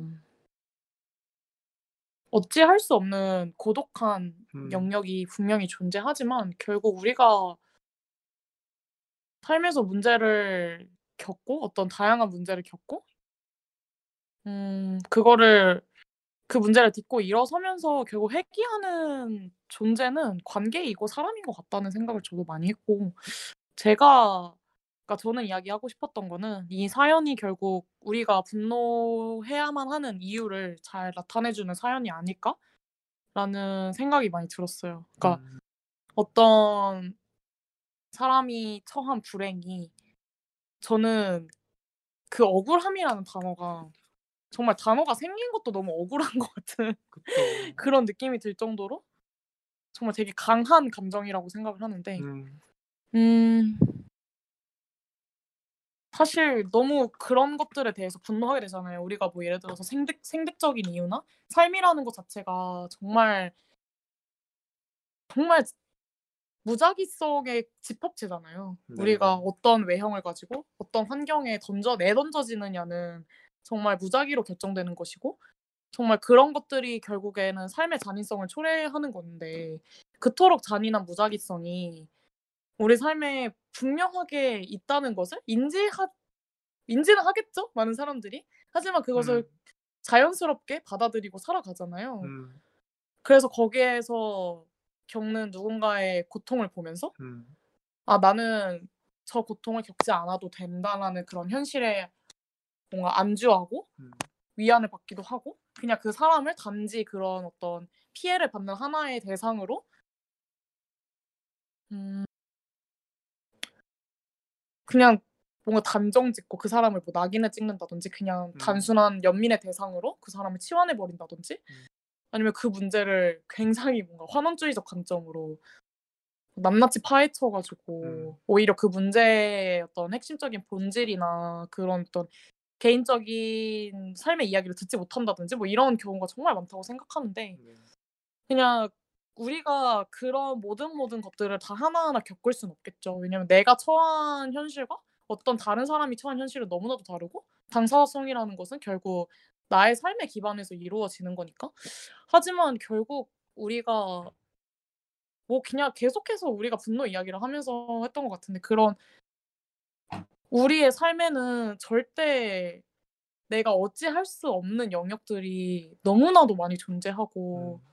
그런 정말 잔인한 무작위성이 존재하고 이런 것들을 우리가 알고 그 무작위성에 음. 누군가는 낙인 찍히면 안 된다. 누군가는 소외되면 안 된다. 음. 그런 현실들을 봤을 때 우리가 분노하면서 나아갈 수 있는 거 참 중요하다고 생각해요. 그래서 음. 저는 오히려 반달님이 어떻게 보면 나의 억울함, 음. 누군가의 억울함을 보면서 또 그렇게 나아갈 수 있는 어떤 꿈을 꾸고 내가 이런 불행함과 억울함을 음. 안고 살았지만 뭔가 내 옆에 살아가고 있는 누군가는 나와 같은 처지에 처했을 때 단순히 이 상황을 억울함이라고만 부를 수 있지 않았으면 좋겠다. 맞아. 뭔가 내가 이 억울함을 깨어내고 나아갈 수 있는 어떤 사회적 장치가 있었으면 좋겠고 음. 그 옆에 있어주는 어떤 사람이 되었으면 좋겠고 음. 그 사람이 나아갈 수 있는 어떤 내면적인 힘이 있었으면 좋겠고 그 음. 사람을 뒷받침해주는 어떤 경제적인 자원이 있었으면 좋겠고 이런 생각들을 해낼 수 있을 것 같아요 저는 그리고. 반달님은 제 개인적인 친구인데 음. 저랑 친한 친구인데 어 제가 아는 반달님은 그런 사람이기도 하고요. 그래서 저는 반달님 보면서 항상 음. 너무 멋있고 내 옆에 있어줘서 참 고마운 사람이라고 느끼는 게 음. 그런 뭔가 자신의 억울함이 정말 삶에서 너무 버겁기도 하고 음. 정말 그것에서 벗어나지 못한다는 게 저는 네. 당연한 일이라고 생각을 하거든요. 맞아요. 내가 너무 억울하고 당장 너무 불행하면 당연히 시야가 좁아지고 나한테 빠져들 수밖에 없는데 저라면 그랬을 것 같은데 음. 반달님은 항상 그거를 훨씬 더 확장해서 내가 살아가는 이 현실이 너무 안타까웠으니 누군가는 다른 누군가는 정말 그 억울함이 억울하면서 끝나지 않았으면 좋겠다라는 항상 이야기를 해줬던 친구인 것 같아요. 그래서 그런 그의 확장성이 저는 너무 존경스럽고 멋있다고 생각을 합니다. 그래서 물론 이것들을 완전히 막 미화하고 막 내가 뭐 어떤 뭐 선인이 돼야지 뭐 이런 감정들을 다 승화해가지고 막 난 다 이걸 이겨내야지 이런 태도가 아니라 그냥 내 내가 삶에서 경험했기 때문에 훨씬 더 우러나오는 짙은 공감이 있는 것 같아요. 그래서 또 그거를 다른 사람들에게 비춰주는 그런 사람이 되는 것 같아서 저는 참 너무 그런 부분이 멋있다고 생각을 하고 또 음. 한편으로는 그런 것들에 내가 분노할 수 있는 용기가 너무 멋있고 음. 내가 가져야 할 하나의 뭔가 태도이지 않을까 이런 생각도 참 많이 하게 되고 그렇습니다. 정말 정말 멋있는 사람인가 보네요. 제주의 소개를 들었을 때. 네네. 되게 저는 아까 말했던 음. 얘기를 하, 하- 들으면 생각이 들었던 게 아까 제가 뭐 새똥의 비유를 했잖아요. 그리고 부작위성 얘기도 나왔고 네. 사실 그게 되게 간편한 방식이고 사회가 바라보는 방식이 개인의 불행, 억울함으로 환원시키는 음, 가장 어찌 보면 큰 문제인 것 같다는 생각 들어요. 어차, 아니 그러니까 이거는 어떤 방식으로 해결될 수 있는 혹은 해결돼야 하는 문제이고 사건인데 그게 사건이 아니라 불행으로 환원되고 맞아요. 무작위성의 결과로 환원되는 순간 그것 이 누구보다 무엇보다도 이 사람들을 억울하게 만드는 것 같아요. 음, 그래서 그렇지 않게 하는 게 옆에 함께 분노하고 함께 공감하는 사람들인 것 같고. 음, 맞습니다. 그리고 저는 피해 의식이라는 말을 음, 싫어하는 편인데, 음, 어, 물론 피해 의식이 음, 제 의미를 다 해서 기능하는 순간들도 있겠죠? 네. 정말 피해의식에 휩싸인 뭐, 뭐 한남들도 있고. 제 기능 제 기능입니까? 아, 뭐, 아이가 뭐, 그러니까 왜냐면 피해의식이라는 그런 뉘앙스가 있잖아요. 그래서 뭐뭐 자격지심 이런 거 같이. 뉘앙스가 있는 게 아니라 그 그, 그쵸. 실존하는 그쵸. 근데 사실 저는 반날님이 느끼는 피해 의식은 음, 피해 의식이 아니라고 생각을 하거든요. 그 실체가 피해 의식이 아니라 음, 제가 되게 위로가 됐던 한마디가 있었는데, 어, 제가 꼭 윗선에서 말을 했던 것 같아요. 뭔가? 제가 상담을 받을 때 네. 이제 우- 한창 우울증이 너무 심해서 음, 상담을 받을 때 저는 제 이야기를 스스로 이렇게 웃으면서 하는 습관이 있었어요. 아, 되게 뭐 아픈 이야기를 뭐 음, 아 선생님 저는 뭐 그런 일이 있었는데 지금 생각해 보면 되게 웃겨요. 그게 뭐라고 그렇게 힘들어했는지 모르겠어요. 막 웃으면서 얘기를 하는 거예요. 음, 마치 남의 이야기를 하듯이. 그래서 그때 선생님이 저한테 해줬던 이야기가 일단 그렇게 자신의 이야기를 음, 어, 비하하지 말라 뭐 이렇게 음. 이야기를 해주셨던 것도 있었고 그리고 제가 아 나는 항상 피해 의식에 휩싸여 사는 것 같다. 음, 생각해 보면 남들이 겪는 어떤 삶의 뭔가 삶의 굴곡에 비하면 사실 나의 고통은 아무것도 아닐 수도 있는 건데 나는 왜 이렇게 항상 고통스럽고 우울하고 힘든지 모르겠다. 왜 나는 항상 피해의식에 사로잡혀 있는지 모르겠다. 이런 얘기를 했었는데 네. 선생님이 저한테 그랬어요. 너는 피해자기 때문에 피해 의식을 느끼는 거지. 음, 그거는 전혀 그러니까 어떤 의식이 아니라 너는 그냥 피해를 입었기 때문에 느끼는 감정을 피해 의식이라고 칭하는 건데 절대 그렇게 칭하지 마라. 이렇게 어. 이야기를 해주셨는데 어. 너무 그게 감사했어요. 처음으로 그때 딱 시선이 트이는 게 느껴지더라고요. 그 음. 내가 실제로 겪었던 어떤 과거의 아픔들은 내가 분명한 피해가 있었고 음, 내가 겪지 않아도 될 고통을 안고 살았기 때문에 느껴지는 어떤 감정이었다. 그렇기 때문에 반달님도 스스로에게 나는 피해의식을 느끼는 사람이라고 얘기하지 않았으면 좋겠고 네, 맞아요. 그냥 내 삶에 어떠한 굴곡이 있었기 때문에 내가 그 음. 굴곡에서 자연스럽게 느껴지는 어떤 감정에 충실했을 뿐이다 라고 그냥 생각을 해주셨으면 좋지 않을까 그리고 그래서 저는 뭔가 그렇게 삶을 살아가는데 스스로에게 뭐 아까도 말했듯이 면죄부를 주는 일이 음, 의외로 괜찮게 작용을 한다? 괜찮은 일인 것 같다라는 생각을 자주 합니다. 말도 애초에 죄였다 죄를 맞아요. 맞아요. 죄도 죄라기보다. 맞아요. 죄도 아니고 그냥 스스로를 조금 더 다독여주고 음. 내가 세상을 조금 더 탓하고 그래요. 이거는 상황을 사실 조금 더 탓하고 저도 음. 읽으면서 들은 생각이 피해의식이 아니라 맞아요. 피해잖아요. 음. 이거는 피해면은 내 잘못이 있을 수가 없는 거죠. 맞아요. 나는 당한 건데. 맞아요. 그러니까 억울 억울한 거는 억울함이란 어찌 보면은 좋은 좋은 감정인가요? 힘든 감정이고 억울함에 대해서는 음,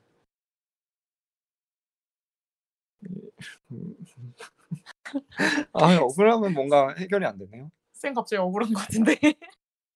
억울함은 극복할 수 없다는 생각이 갑자기 들어서 말을 하려다가 먹혀버렸어요 목에서. 억울함이라는 감정을 우리가 결코 네. 간편하게 해결할 수는 없겠지만 뭐 너보다 억울한 사람도 있는데 이런 식으로 아. 해결하는 것도 진짜 많잖아요. 억울함이 악용되는 건. 남과의 비교 그쵸. 그 순간에 음, 너가 뭐가 억울하냐 음, 말, 맞아요. 말도 안 되는 말이 있죠. 그쵸. 그냥 저는 뭐 모르겠어요. 하고 싶은 얘기는 다 했던 것 같고 음, 억울함과 분노를 느끼는 스스로를 미워하지 않았으면 좋겠다는 이야기를 네. 그냥 드리고 싶습니다.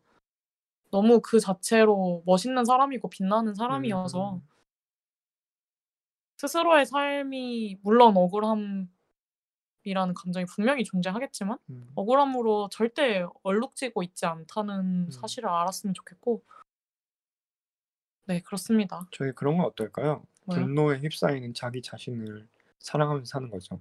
나는 분노에 빠졌을 때 가장. 아름답다.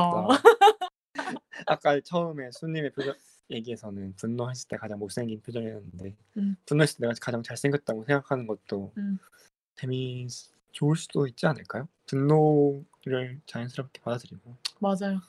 분노가 힘든 때가 아니라 오히려 그렇다고 분노가 행복한 때가 되는 것도 뭐 석연치 않긴 한데 그렇게 싫어할 필요가 있을까? 자연스러운 일이라고 해두는 게 가장 네. 탁월한 선택인 것 같아요. 뭐 예를 들어 우리가 우 뭐 행 뭐 막 친구들이랑 농담을 할때 음, 웃음이 나오는 게 자연스럽잖아요. 맞아요. 웃긴 상황에서 웃음이 나오는 게 자연스러운 것처럼 억울한 상황이나 음, 화가 나는 상황에서 분노의 감정 음, 뭐 그런 감정이 드는 건 당연한 거니까 음. 그냥 그런 부분에 있어서 그러네요. 음. 억울함을 극복하 사실 그러면 억울함을 극복해야 되는 게 아니라 억울한 상황이 일어나지 않도록 해야 하는데 해야 어, 어, 정말 오늘 점점 말하면 말할수록 무거워지고 입이 무거워지고 목이 무거워지는 그런 날인 것 같기도 하네요. 네 저는 반달님이 누구보다 음, 그 방법을 잘 네. 알고 계시는 것 같고 음, 그래서 오히려 제가 자문을 구해야 하지 않을까 뭐 이런 생각도 참 많이 들고 네 물론 뭐 이게 저의 기만일 수도 있겠지만 제가 아는 반달님은 그런 분이시기 때문에 음, 그리고 극복할 수 있는 방법을 아는 사람이 어디 있겠습니까? 세상에. 그냥 그냥 뭔가 천천히 살아내면서 그냥 네. 그런 하루들을 살아내면서 그런 거 같다는 생각이 들어요. 그러다 보면 또 어느 순간 내 삶에서 또 다른 변화가 찾아올 수도 있고 네. 또 다른 무작위성이 발동할 수 있는 거니까요. 그쵸 뭐 네 너무 무책임한 얘기였지만 무책임하다뇨. 그 다른 무작위성을 만드는데 네 함께하고 있는 게 아닌가요? 그쵸 새로운 무작위성의 세계를 한번 여는 것으로 무책임하지 않네요 전혀. 네. 그렇습니다. 그래서 우리가 분노해야만 하는 이유가 음, 바로 반달님이 말해주신 이유지 음. 않을까. 그럼 우리의 분노 자체가 사실 우리가 분노해야 될 이유인 거네요. 그렇네요. 굉장히 철학적으로 가고 있어요. 지금 분노학 개론을 한 3시간짜리 분노학 뭐 이런 거 없지 않을까요? 분노의 심리학 뭐 이런 거 있나? 아 있긴 있겠네요. 음, 있을 것. 같은데. 모르겠네요. 네. 여러분 진짜 긴 시간 이렇게 함께 해 주셔서 너무 감사하고요. 또 함께 하고 있는 거 맞나요 혹시? 안- 듣고 있지 않으면 음성을 해놓고 듣고 있지 않으면 제주한테 죽습니다. 네, 제가 다 죽여버릴 겁니다, 여러분. 저는 분노하는 모습이 가장 아름다우니까요. 어 근데 아까 뭐 신청곡이 나오진 않았었겠죠? 아, 네, 그런 것 같아요. 음, 네. 잘 된, 아니 다행이네요. 네. 잘, 잘 되기에는 이미 망한 게 너무 많아서 아, 징그러운 평안하나님이 함께하고 있어요라고 해주셨는데, 중국으로는 평안하라님은 사, 살아 살아남으셨고요. 네, 축하해요. 평화의 나라로 가시는. 네, 그러면 우리 반달님이 신청해 주신 어, 아 진짜요? 과연 어떤 뉘앙스로 노래를 네. 할지 들어보도록 하겠습니다. 네, 엠플라잉의 아 진짜요? 듣고 다시 돌아올게요. 아 진짜요 그 말을 듣고 싶어서 만난 게 아니잖아요 Oh really oh really 그렇다 치고요 아 heart heart heart heart 네, 엠플라잉의 아 진짜요? 듣고 왔습니다. 아, 껐습니까? 네. 네, 엠플라잉의 아 진짜요? 듣고 돌아왔습니다. 징그러운 평안하나님이 아 진짜요?가 맞았네요라고 해주셨는데 음, 노래를 듣는데 의견이 분분했어요. 분분했나요? 분분했죠. 저는 아 진짜요?가 맞는 것 같고 쌩은 음. 아 진짜요?가 맞는 것 같다 이렇게 했잖아요. 어, 좀 모르겠어요. 이게 오리얼리라고 빠르게 말하는데 이게 억양이 없어가지고 음. 아 진짜 음, 뭐, 뭔 생각으로 말했는지 잘 모르겠어요. 아 진짜요를 어떻게 알겠습니까? 이 사람들이 무슨 생각을 했는지. 어, 아 진짜요? 말하면서 아 진짜라고 생각할 수도 있고 이건 좀 아닌 것 같아. 이 얘기 쌩, 쌩, 쌩 진짜 제가 본 쌩의 모습 중에서 오늘이 가장 행복해 보이고 너무 보기 좋습니다. 네, 그럼 저희 오늘 분노 편에서 공유해주신 글은 다 읽어봤고요. 그럼 이제 영희로 시작했으니 영희로 다시 돌아와서 어, 마무리를 해보면 될 것 같아요. 저희 이제 방송이 거의 3시간 이 넘어가는데 어, 3시간이 뭐지? 3시간 3시간 넘어갔네요. 벌써 네. 넘어갔는데 시간 포함하면 뭐 거의 4시간이 돼갑니다. 그러네요. 반나절을 이렇게 방송에 그 프로 DJ 급인데 지금 거의 프로 DJ보단 듣고 계시는 분들이 프로 청취자가 진짜 아닌가. 다들 정말 감사합니다 이렇게 네 역시 고품, 고품격 글방송의 진가가 발휘되는 음, 그런 시간이 아니었나 고, 고품격을 완성하는 거는 듣고 계신 분들이네요. 어. 정말. 여러분 방금 유재석인 줄 알았어요 유재석 왜요? 아, 유재석 맨날 막 아 시청자 여러분 덕분입니다 약간 뭐 이런 어 그래요? 맨날 네. 그래요? 네 맨날 그럼 진심이 없는 거 아닌가? 아 알겠습니다 아, 제, 아 죄송합니다 지금 약간 서로의 계획 코드가 맞지 않아서 어쨌든 간에 오늘 뭐 분노를 이제 저희가 사방팔방으로 음. 뭔가 휘 갈겼으니 이제 갈무리를 좀 해보면 좋을 것 같아요. 사실 영희에는 저희가 중점적으로 얘기했던 영희라는 단편 소설을 제외하고도 다양한 이야기가 많이 나오는데요. 제가 읽었던 단편들을 약간 소개를 해드리자면 저는 이제 8개 단편 중에 딱 반만 읽었는데 어 이나의 좁고 긴 방은 음 저는 이나의 좁고 긴방도 재밌었던 것 같아요. 그 이유는 어 같은 대학생이기도 음. 하고 네. 음 저는 또 제가 또 20대 여성이라는 어떤 정체성을 가지고 음. 또 여대생이라는 정체성을 가지고 살아가니 뭔가 그런 면에서 오는 어떤 동질감이라든지 재밌는 포인트들이 참 많았었던 것 같아요. 그리고 좀 신선하기도 했고 표현 자체도 그래서 이나의 좁고 긴방은 이제 이나라는 이제 대학생이 음. 뭔가 자신의 어떤 가난한 삶의 굴레와 음, 뭔가 절대 자신의 삶이 이상처럼 아름다워지지 못할 거라는 그런 무력함 사이에서 어, 스스로의 삶에 대한 어떠한 애착도 가지지 못한 채 그냥 살아가는 그런 분노. 자신의 삶에 대한 분노, 자신의 현실에 대한 분노. 뭔가 무력한 분노라는 게 되게 와닿는 것 같아요. 음, 대- 자기의 말, 삶에 대한 무력감과 무의미함이 너무 엄청나서 자기가 자기가 계속 자기에게 말을 걸어오는 음. 환사, 환각인지 아닌지도 모르는 할머니에게 자신의 이야기를 함으로써 자기를 증명해야 하는 뭔가 그런 신세 같은 그런 무력함 감이 네, 되게 무력함에서 오는 분노라는 거를 잘 보여주는 네, 단편이고요. 네. 그 다음에는 다음이 준희죠. 네, 준이네요. 그 다음은 준인데요. 저는 사실 이 책에서 가장 마음에 들었던 단편은 바로 준이었습니다. 음, 제가 가장 많이 울었던 파트도 준이였던 것 같고 그래서 음, 일단 이 단편 소개를 다 하고 소감을 마친 다음에 준이에서 제가 가장 꽂혔던 부분을 함께 나누고 방송을 마치면 좋지 않을까 생각을 어. 해요. 아까 뭐 영희 얘기만 하면서 말을 했듯이 뭔가 우리의 내가 어떤 나의 삶에서 겪었던 그런 상처들이 절대 지워지지 않는다는 것 그리고 그것들이 개인의 삶을 얼마나 파괴적으로 지배할 수 있는가 그것들이 얼마나 내 삶을 골마 썩어트릴 수 있는가에 대한 표현을 너무 잘 섬세하게 또 정말 그게 서, 그 표현이 너무나도 적나라하고 강렬해서 더 현실감이 느껴지는 그런 표현들이 많았는데 그런 것들을 같이 읽어보고 싶어서 네 끝나기 전에 한번 읽어보면 되겠죠? 네 그렇습니다. 준이 네. 준이 줄거리는 뭐라고 설명하면 될까요? 음, 준이의 줄거리는 자신 글쎄요 죽여버리고 싶은 사람들에 대한 회상 음 그쵸.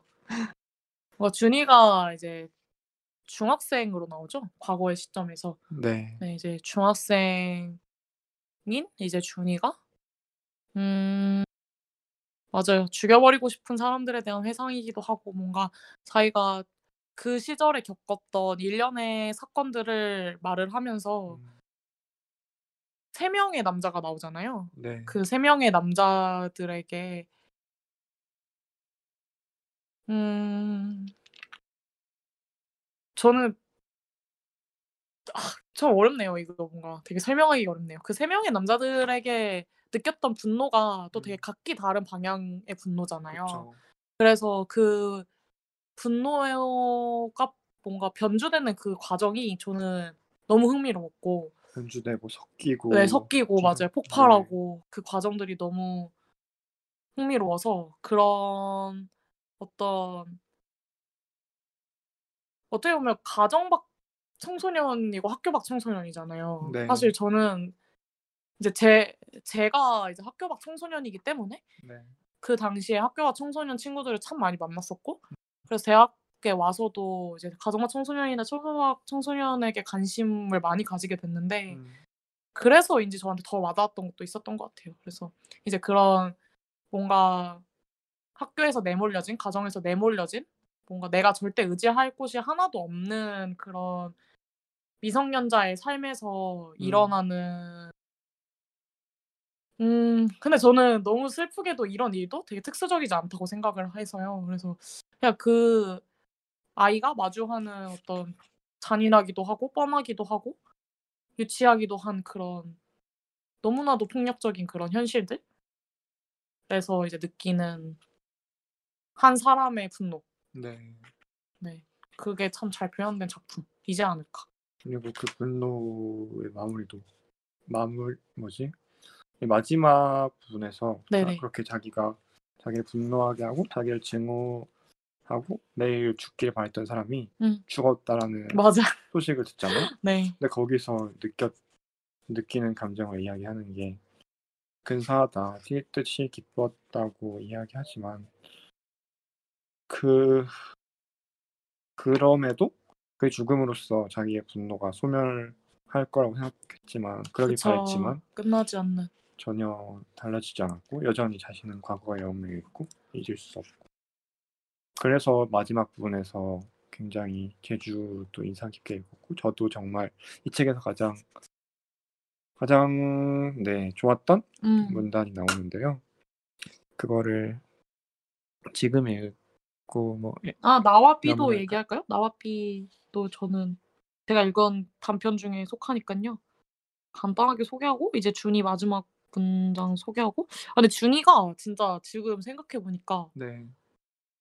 저희가 분노의 감정을 느낄 때 아까도 말했듯이 억누르고 음. 어떤 머릿속에 펼쳐지는 그림으로 분노가 분노의 그림이 음. 이렇게 그려지는 경우가 많잖아요. 뭐 네. 예를 들어서 아까 제가 말했듯이 아 내 손에 식칼 들 들려서 막 제 얼굴에 그거를 쑤시고 막 이런 것들이 음. 사실 저는 그때 굉장히 멀쩡하게 책가방을 메고 웃고 있었거든요. 그러니까 음. 그런 상황에서 나는 그런 뭔가 내 또 다른 자아가 분노를 표출하고 있는 건데 어. 그런 내밀한 이야기들이 너무 준이에서 잘 표현이 된 것 같아요. 특히 다 회상으로 이루어지잖아요. 기억인데 그 남자들이 표현되는 방식도 너무 다양해요. 예를 들어서 그 모텔을 같이 간 그 낯선 남자애 같은 경우는 어 뭐 자신이 우선 뭐 성매매를 했던 경험을 막 그 아이에게 음. 속사포처럼 이야기를 하는데 그때 이제 표현 방식이 띄어쓰기가 하나도 안 되게 그냥 거의 한 장을 그 남자 이야기로 이렇게 채우거든요. 근데 저는 그런 방식들이 너무 그런 어떤 복잡하게 얽혀 있고 뭔가 꺼내고 싶지 않았던 기억들이 꺼내 오면서 막 이렇게 표출되는 그런 모습 그런 기억의 어떤 파편들 그리고 또 그 안에서 분노하는 어떤 분열되는 자아 이런 것들을 너무 잘 표현하는 것 같아서 표현 방식이 너무 재밌었던 것 같아요. 뭔가 그 준이 준이가 이제 이 소설에서는 이제 남자친구였죠. 뭐 첫사랑의 기억인데 맞아요. 네. 준이는 주인공의 이름이 아니라 네 준이는 주인 맞아요. 주인공 이름 아니라. 죽이고 싶은 남자친구의 이름인데 마 맞아요, 맞아요. 네 뭔가 준이를 떠올리는 방식이 음. 또그 낯선 남자를 떠올리는 방식과 너무 다르고 너무 다르죠. 또 선생이 말하는 표현, 선생이 그려지는 어떤 묘사 방식이 너무 달라서 아이 어떻게 이렇게 사람의 내면을 잘 끌어낼 수 있는가. 사실 이것도 세줄 여기 가능한데 또 보여주시나요? 아니요 아니요. 네, 네 그랬죠. 그래서 그런 모습들이 너무 신선하고 재밌었습니다. 네. 그리고 나와삐는 쌩은 나와삐도 되게 재밌게 읽었다고 했잖아요. 네. 어떤 포인트가 재밌었나요? 나와 B는 가장 특이했던 점은 나와 B라는 두 인물이 나오잖아요. 네네. 다른 이야기들에서는 다 다였나요? 다 혼자 음, 음. 확신할 수 없지만 음. 다 혼자였던 것 같은데 네. 근데 여기서는 두 사람이 나오는데 두 사람이 굉장히 사이가 좋고 굉장히 잘 지낸다고 할 수 있겠죠. 근데 아까 얘기했던 게 어, 여기에 등장인물들이 혼자이기 때문에 이런 고통을 분노를 음. 어떻게 하지 못하고 음. 자기에게 돌린다라고 했는데 여기선 둘이 있잖아요. 네. 둘이 있어서 어 뭐라 해야 할까요? 근데 어 저는 세줄 요약 정말 힘든 것 같은데 김사과의 글들이 음. 세줄 요약 못할 것 같아요. 그래서 뭔가 인상 깊었던 문장으로 정리하면은 네. 마지막 마지막 문장이 뭔가 인상을 남기는 걸 좀 좋아하는 것 같아요. 아, 네. 김사과 작가가 나와 비라는 게 나를 나라 표현하고 그리고 자기 옆에 있는 친구를 B라고 B라고, 표현하는데 네. 사실 합치면 나비잖아요. 네. 그래서 어 저도 제주가 준이 마지막 읽고 제가 그러면 나와 비 마지막 읽게 읽을게요. 네네네. 어 우리는 우리는 진짜 나비였다. 우리가 진짜 나비였을 때 우리는 구름을 먹었고 선인장을 껴안았다. 우리는 너무 아름다웠으므로 사람들은 우리를 미워했다. 우리는 진짜 나비였다. 그러나 아무도 우리 말을 믿지 않을 것이다. 우리는 더 이상 나비도 아니고 진짜로 웃을 줄도 모르기 때문이다. 결국 우리는 꽃처럼 시들어버렸다. 사람들은 꽃이 지는 것을 당연하게 생각한다. 그래서 꽃은 질 수밖에 없는 것이다. 만약 단 한 명이라도 꽃이 지지 않기를 진심으로 기도했다면 꽃은 영원하고 우리도 진짜 나비가 되었을 것이다. 깡패는 진짜 깡패가 되어 매일 밤 진짜 좋은 마약을 하고 깡패형의 철물점은 무사했을 음. 것이다. 하지만 결국 우리는 나비가 되지 못했다. 깡패는 파리처럼 타버렸다. 그게 끝이었다. 아니 끝까지 타지도 못했다. 그게 우리의 끝이었다. 이렇게 마무리를 하는 글인데 음, 어찌 보면은 우리가 저희가 계속 분노와 미쳐버리는 것 미친 방송을 하면서 그런 얘기 했는데 사실 끝까지 제대로 미치지조차 못했던 맞아요. 그런 이걸 어떤 단어에 대응시켜서 말해야 될지 솔직히 좀 모르겠어요. 음, 표현을 할 수가 없네. 맞아요.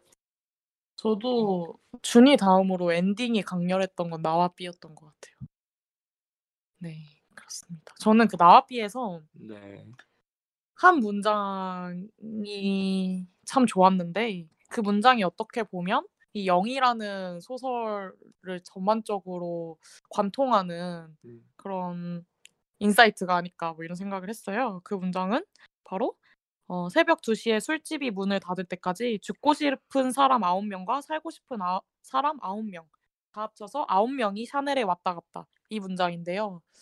네. 저는 결국 김성아가 얘기하고 싶은 문장이라고 생각을 해요. 이 음. 책을 전체를 관통하는. 음, 네. 그래서 그냥 우리는 우리가 100명이 모여 있다면 거기에는 죽고 싶은 사람 100명과 살고 싶은 사람 100명이 존재한다는 것을 우리가 잊지 않았으면 좋겠다라는 메시지를 책에서 던지고 있다고 저는 네. 느꼈고 그래서 이 문장을 읽는데 숨이 약간 탁 이렇게 멈추더라고요. 저도 너무 와 정말 이 작가 글 잘 쓴다 이런 생각이 들고 그랬었습니다. 네. 그래서 그러면 이제 준이는 어 읽어보도록 하고요. 그 전에 이제 우리도 분노의 이 긴 여정을 함께 했으니까 네. 어 분노에 대한 소감을 한번 나눠볼까요? 소감 네, 오늘 한번 미쳐 날뛰어 봤는데 어떠셨나요? 3시간이 넘는 시간 동안 이렇게 제가 제가 정말 아르바이트 비용이라도 드려야 될 것 같은 노동을 착취한 것 같은 어, 뭐 그런 느낌까지 드는데 네. 이렇게 노동을 착취해서 뭐 영리 활동만 안 하셨으면은 봐드릴 수 있을 것 같아요. 아, 네. 그래서 익스제 네 번째로 이렇게 게스트로 함께 해주셨는데 소감 한번 부탁드려도 될까요? 어, 지금 아까 뭐 옷을 벗어 던지고 반팔이 됐는데 네. 아까의 느꼈던 분노가 다 식은 것인지 지금은 되게 바람이 차갑게 느껴지는 순간인데 글쎄요 뭔가 분노 뒤에 찾아오는 무력감도 그거를 좀 느끼 느껴지지 않나요? 분노 뒤에 찾아오는 그쵸. 무력감. 분노는 무력한지 아닌지를 잠시 잊고 방출되는 건데 음, 사실 분노를 짓누르는 거는 우리의 뭐 학습된 유리관일 수도 있지만 음, 분노보다 더 큰 무력감일 때도 있잖아요. 음. 분노해봤자 바뀌지 않는다라는 맞아요. 그게 분노를 막을 때도 있는 것 같은데 아 춥네요 굉장히 무력감을 이길 수 있게 해주는 거는 어 함께 분노하는 것일 수도 있을 것 같고 아니면 그 분노를 내 분노가 한순간의 것이 아니라 어, 영원할 것이다 그리고 누군가의 분노가 영원하다 라는 인식도 음, 도움이 될 수 있을 것 같고 네. 소감을 말을 했는데 소감은 어, 되게 분노 뒤엔 항상 아쉬움이 남는다는 것 같은 생각도 드네요. 아, 뭔가 분노에 휩싸여 방송을 하고 나니 오늘 방송 되게 아쉬운 점이 많았다 음, 라는 후회 같은 기술적 문제로. 뭐 기술적 문제가 아니라도 기술적 문제를 핑계로 지나쳤던 뭐 아쉬움들도 어, 있을 수 있고요. 네, 그렇습니다. 저는 사실 오늘이 네 번의 방송을 쌩과 같이 했는데 오늘 방송이 제일 재밌었던 것 같아요. 어, 뭔가 쌩의 매력이 극대화된 방송이 아니었나 그런 생각이 들고. 네. 저는 분노할 때 가장 재밌는 걸로. 가장 아름다운 것으로. 네 중고로운 평화나라님이 3시간 방송 정말 고생 많으셨어요 두 분 다. 저도 이것만 듣고 공부하려고 했는데 라며 공부 안 한 핑계를 대본다라고 해주셨습니다. 솔직히 저는 듣는 사람이 가장 고생했을 것 같은데. 어, 진짜? 저희는 하고 싶은 말을 맞아, 더 떠들고, 맞아. 음, 할수 있는데 자기 얘기 지분이 2분의 1에 있는 거잖아요. 그쵸. 근데 전혀 지분이 없는 거를 공감해주고 들어주고 그러게요. 하는 거야말로. 맞아요. 심지어 이 책을 안 읽으셨을 수도 있는데. 음 맞아요. 참. 저희가 정말 정말 태평양 같은 마음을 지니신 분들이 다 이렇게 태평양. 오셔가지고 정말 정말 태평양처럼 깊고 넓고 네. 아름답고. 이 너른 마음을 제가 네 그렇습니다.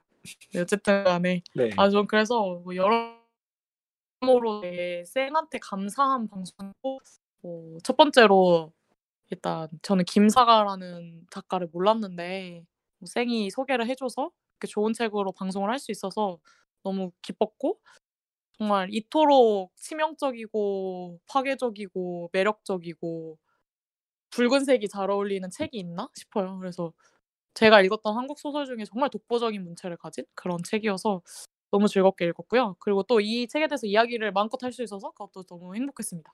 그 다음에 두 번째로는 진짜 오늘 뭐 아까 극대노 하는 방송님도 쌩의 귀여움이 방송을 살렸다 막 이렇게 얘기를 해주셨는 만큼 오늘 쌩의 매력이 정말 뿜뿜 뽀- 표출이 된 것 같아요. 그래서 참 만족 여러모로 저는 만족스러웠습니다. 뭐 기, 기술적 문제가 있었지만 사실 저는 그런 거 별로 신경 쓰지 않고요.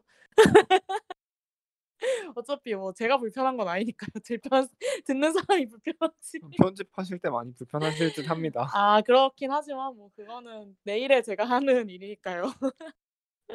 맞아요. 네, 그래서 그러면은- 너무 너무 음. 즐거웠습니다. 네, 그 중고로운 평화나라님이 순수한 즐거움에서 들었는 걸요. 좋은 방, 감, 방송 감사해요. 두 DJ 이렇게 해주셨고 땡 입덕 방송이었다고. 어, 오늘 거의 뭐 네, 출구 없는 문으로 들어가신 건가요? 정말 출구가 없는 게 입덕을 해도 뭐 지속 불가 없나요? 지속 불가능한 덕질인데 출구가 없는 거. 입구가 있었는지 모르겠는데 네. 입구만 입고 입구가 동시에 출구였던 거죠. 아. 지나치신 거예요. 아 회전문이었나요? 네. 회전문? 알겠습니다. 그러면 준이 마지막 구절을 읽으면서 저희 오늘 방송을 마무리해 볼게요. 마지막 네. 아 네네. 마지막 엔딩곡은 어 모지라는 밴드의 나의 절망을 바라는 당신에게라는 곡이고요. 아 오늘 진짜 고맙습니다, 쌤. 어, 저 아련해지고 있어요. 아련한 전우애가 생기네요. 이렇게 음. 분노의 분노와의 투쟁을 함께 하다 보니. 뭐 죽어야 될 것 같은데요. 아련, 전우 뭐 이런 거 좀 떠나간 사람을 회상하는 그런 느낌 아닙니까? 네. 네. 어쨌든 간에 준이의 마지막 장 읽어 드릴게요. 후회가 됩니다. 네. 나는 내가 여전히 과거에 머물러 있다는 것을 인정합니다. 하지만 절망하지 않아요. 즐거우니까요. 이것은 아는 사람들만 누릴 수 있는 즐거움이니까요. 나는 과거와 함께 노래하고 과거와 함께 춤춥니다. 가끔 과거와 싸우기도 하지만 그건 프로 레슬링 같은 거니까 심각하게 생각하면 안 됩니다. 시간이 흘러 모든 것은 조금씩 희미해집니다. 그렇다고 생각되죠. 하지만 그렇지 않다는 것은 이미 다 알고 있는 사실 아닙니까? 잠시 보자기로 덮어놓은 것 뿐이죠. 냉장고에 넣어둔 것 뿐이죠. 하지만 김치는 쉬어갑니다. 냉장고는 조금씩 김치 냄새로 물들기 시작하고 그 냄새가 무서워서 나는 냉장고를 열지 못합니다. 냉장고 안에는 레모네이드도 있고 살구도 두 개나 있고 소고기 장조림이랑 비엔나 소시지도 있는데요. 그것들도 모두 천천히 썩어갑니다. 내 식생활도 함께 썩어갑니다. 어서 냉장고 문을 열고 김치를 꺼내야 합니다. 김치를 꺼내 버려야 합니다. 하지만 그럴 수 없습니다. 그러지 못합니다. 나는 준이를 버리지 못합니다. 준이는 천천히 썩어가며 내 몸을 온통 검은 벌레들로 채웁니다. 도대체 이것은 무슨 일입니까? 나는 준이가 밉지 않은데요. 죽이고 싶지 않은데요. 그런데요. 왜 보자기 안에는 썩어갑니까? 나는 왜 냉장고 문을 열지 못합니까? 왜 그곳에서는 여전히 김치가 불글불글 끓고 있습니까? 네, 여기까지고요. 네, 지금까지 여러분의 삶이 읽고 쓰이는 시간, 읽고 쓰는 제주에 오늘도 들려주셔서 너무 감사합니다. 다음 주 방송으로 찾아올게요. 안녕. 안녕.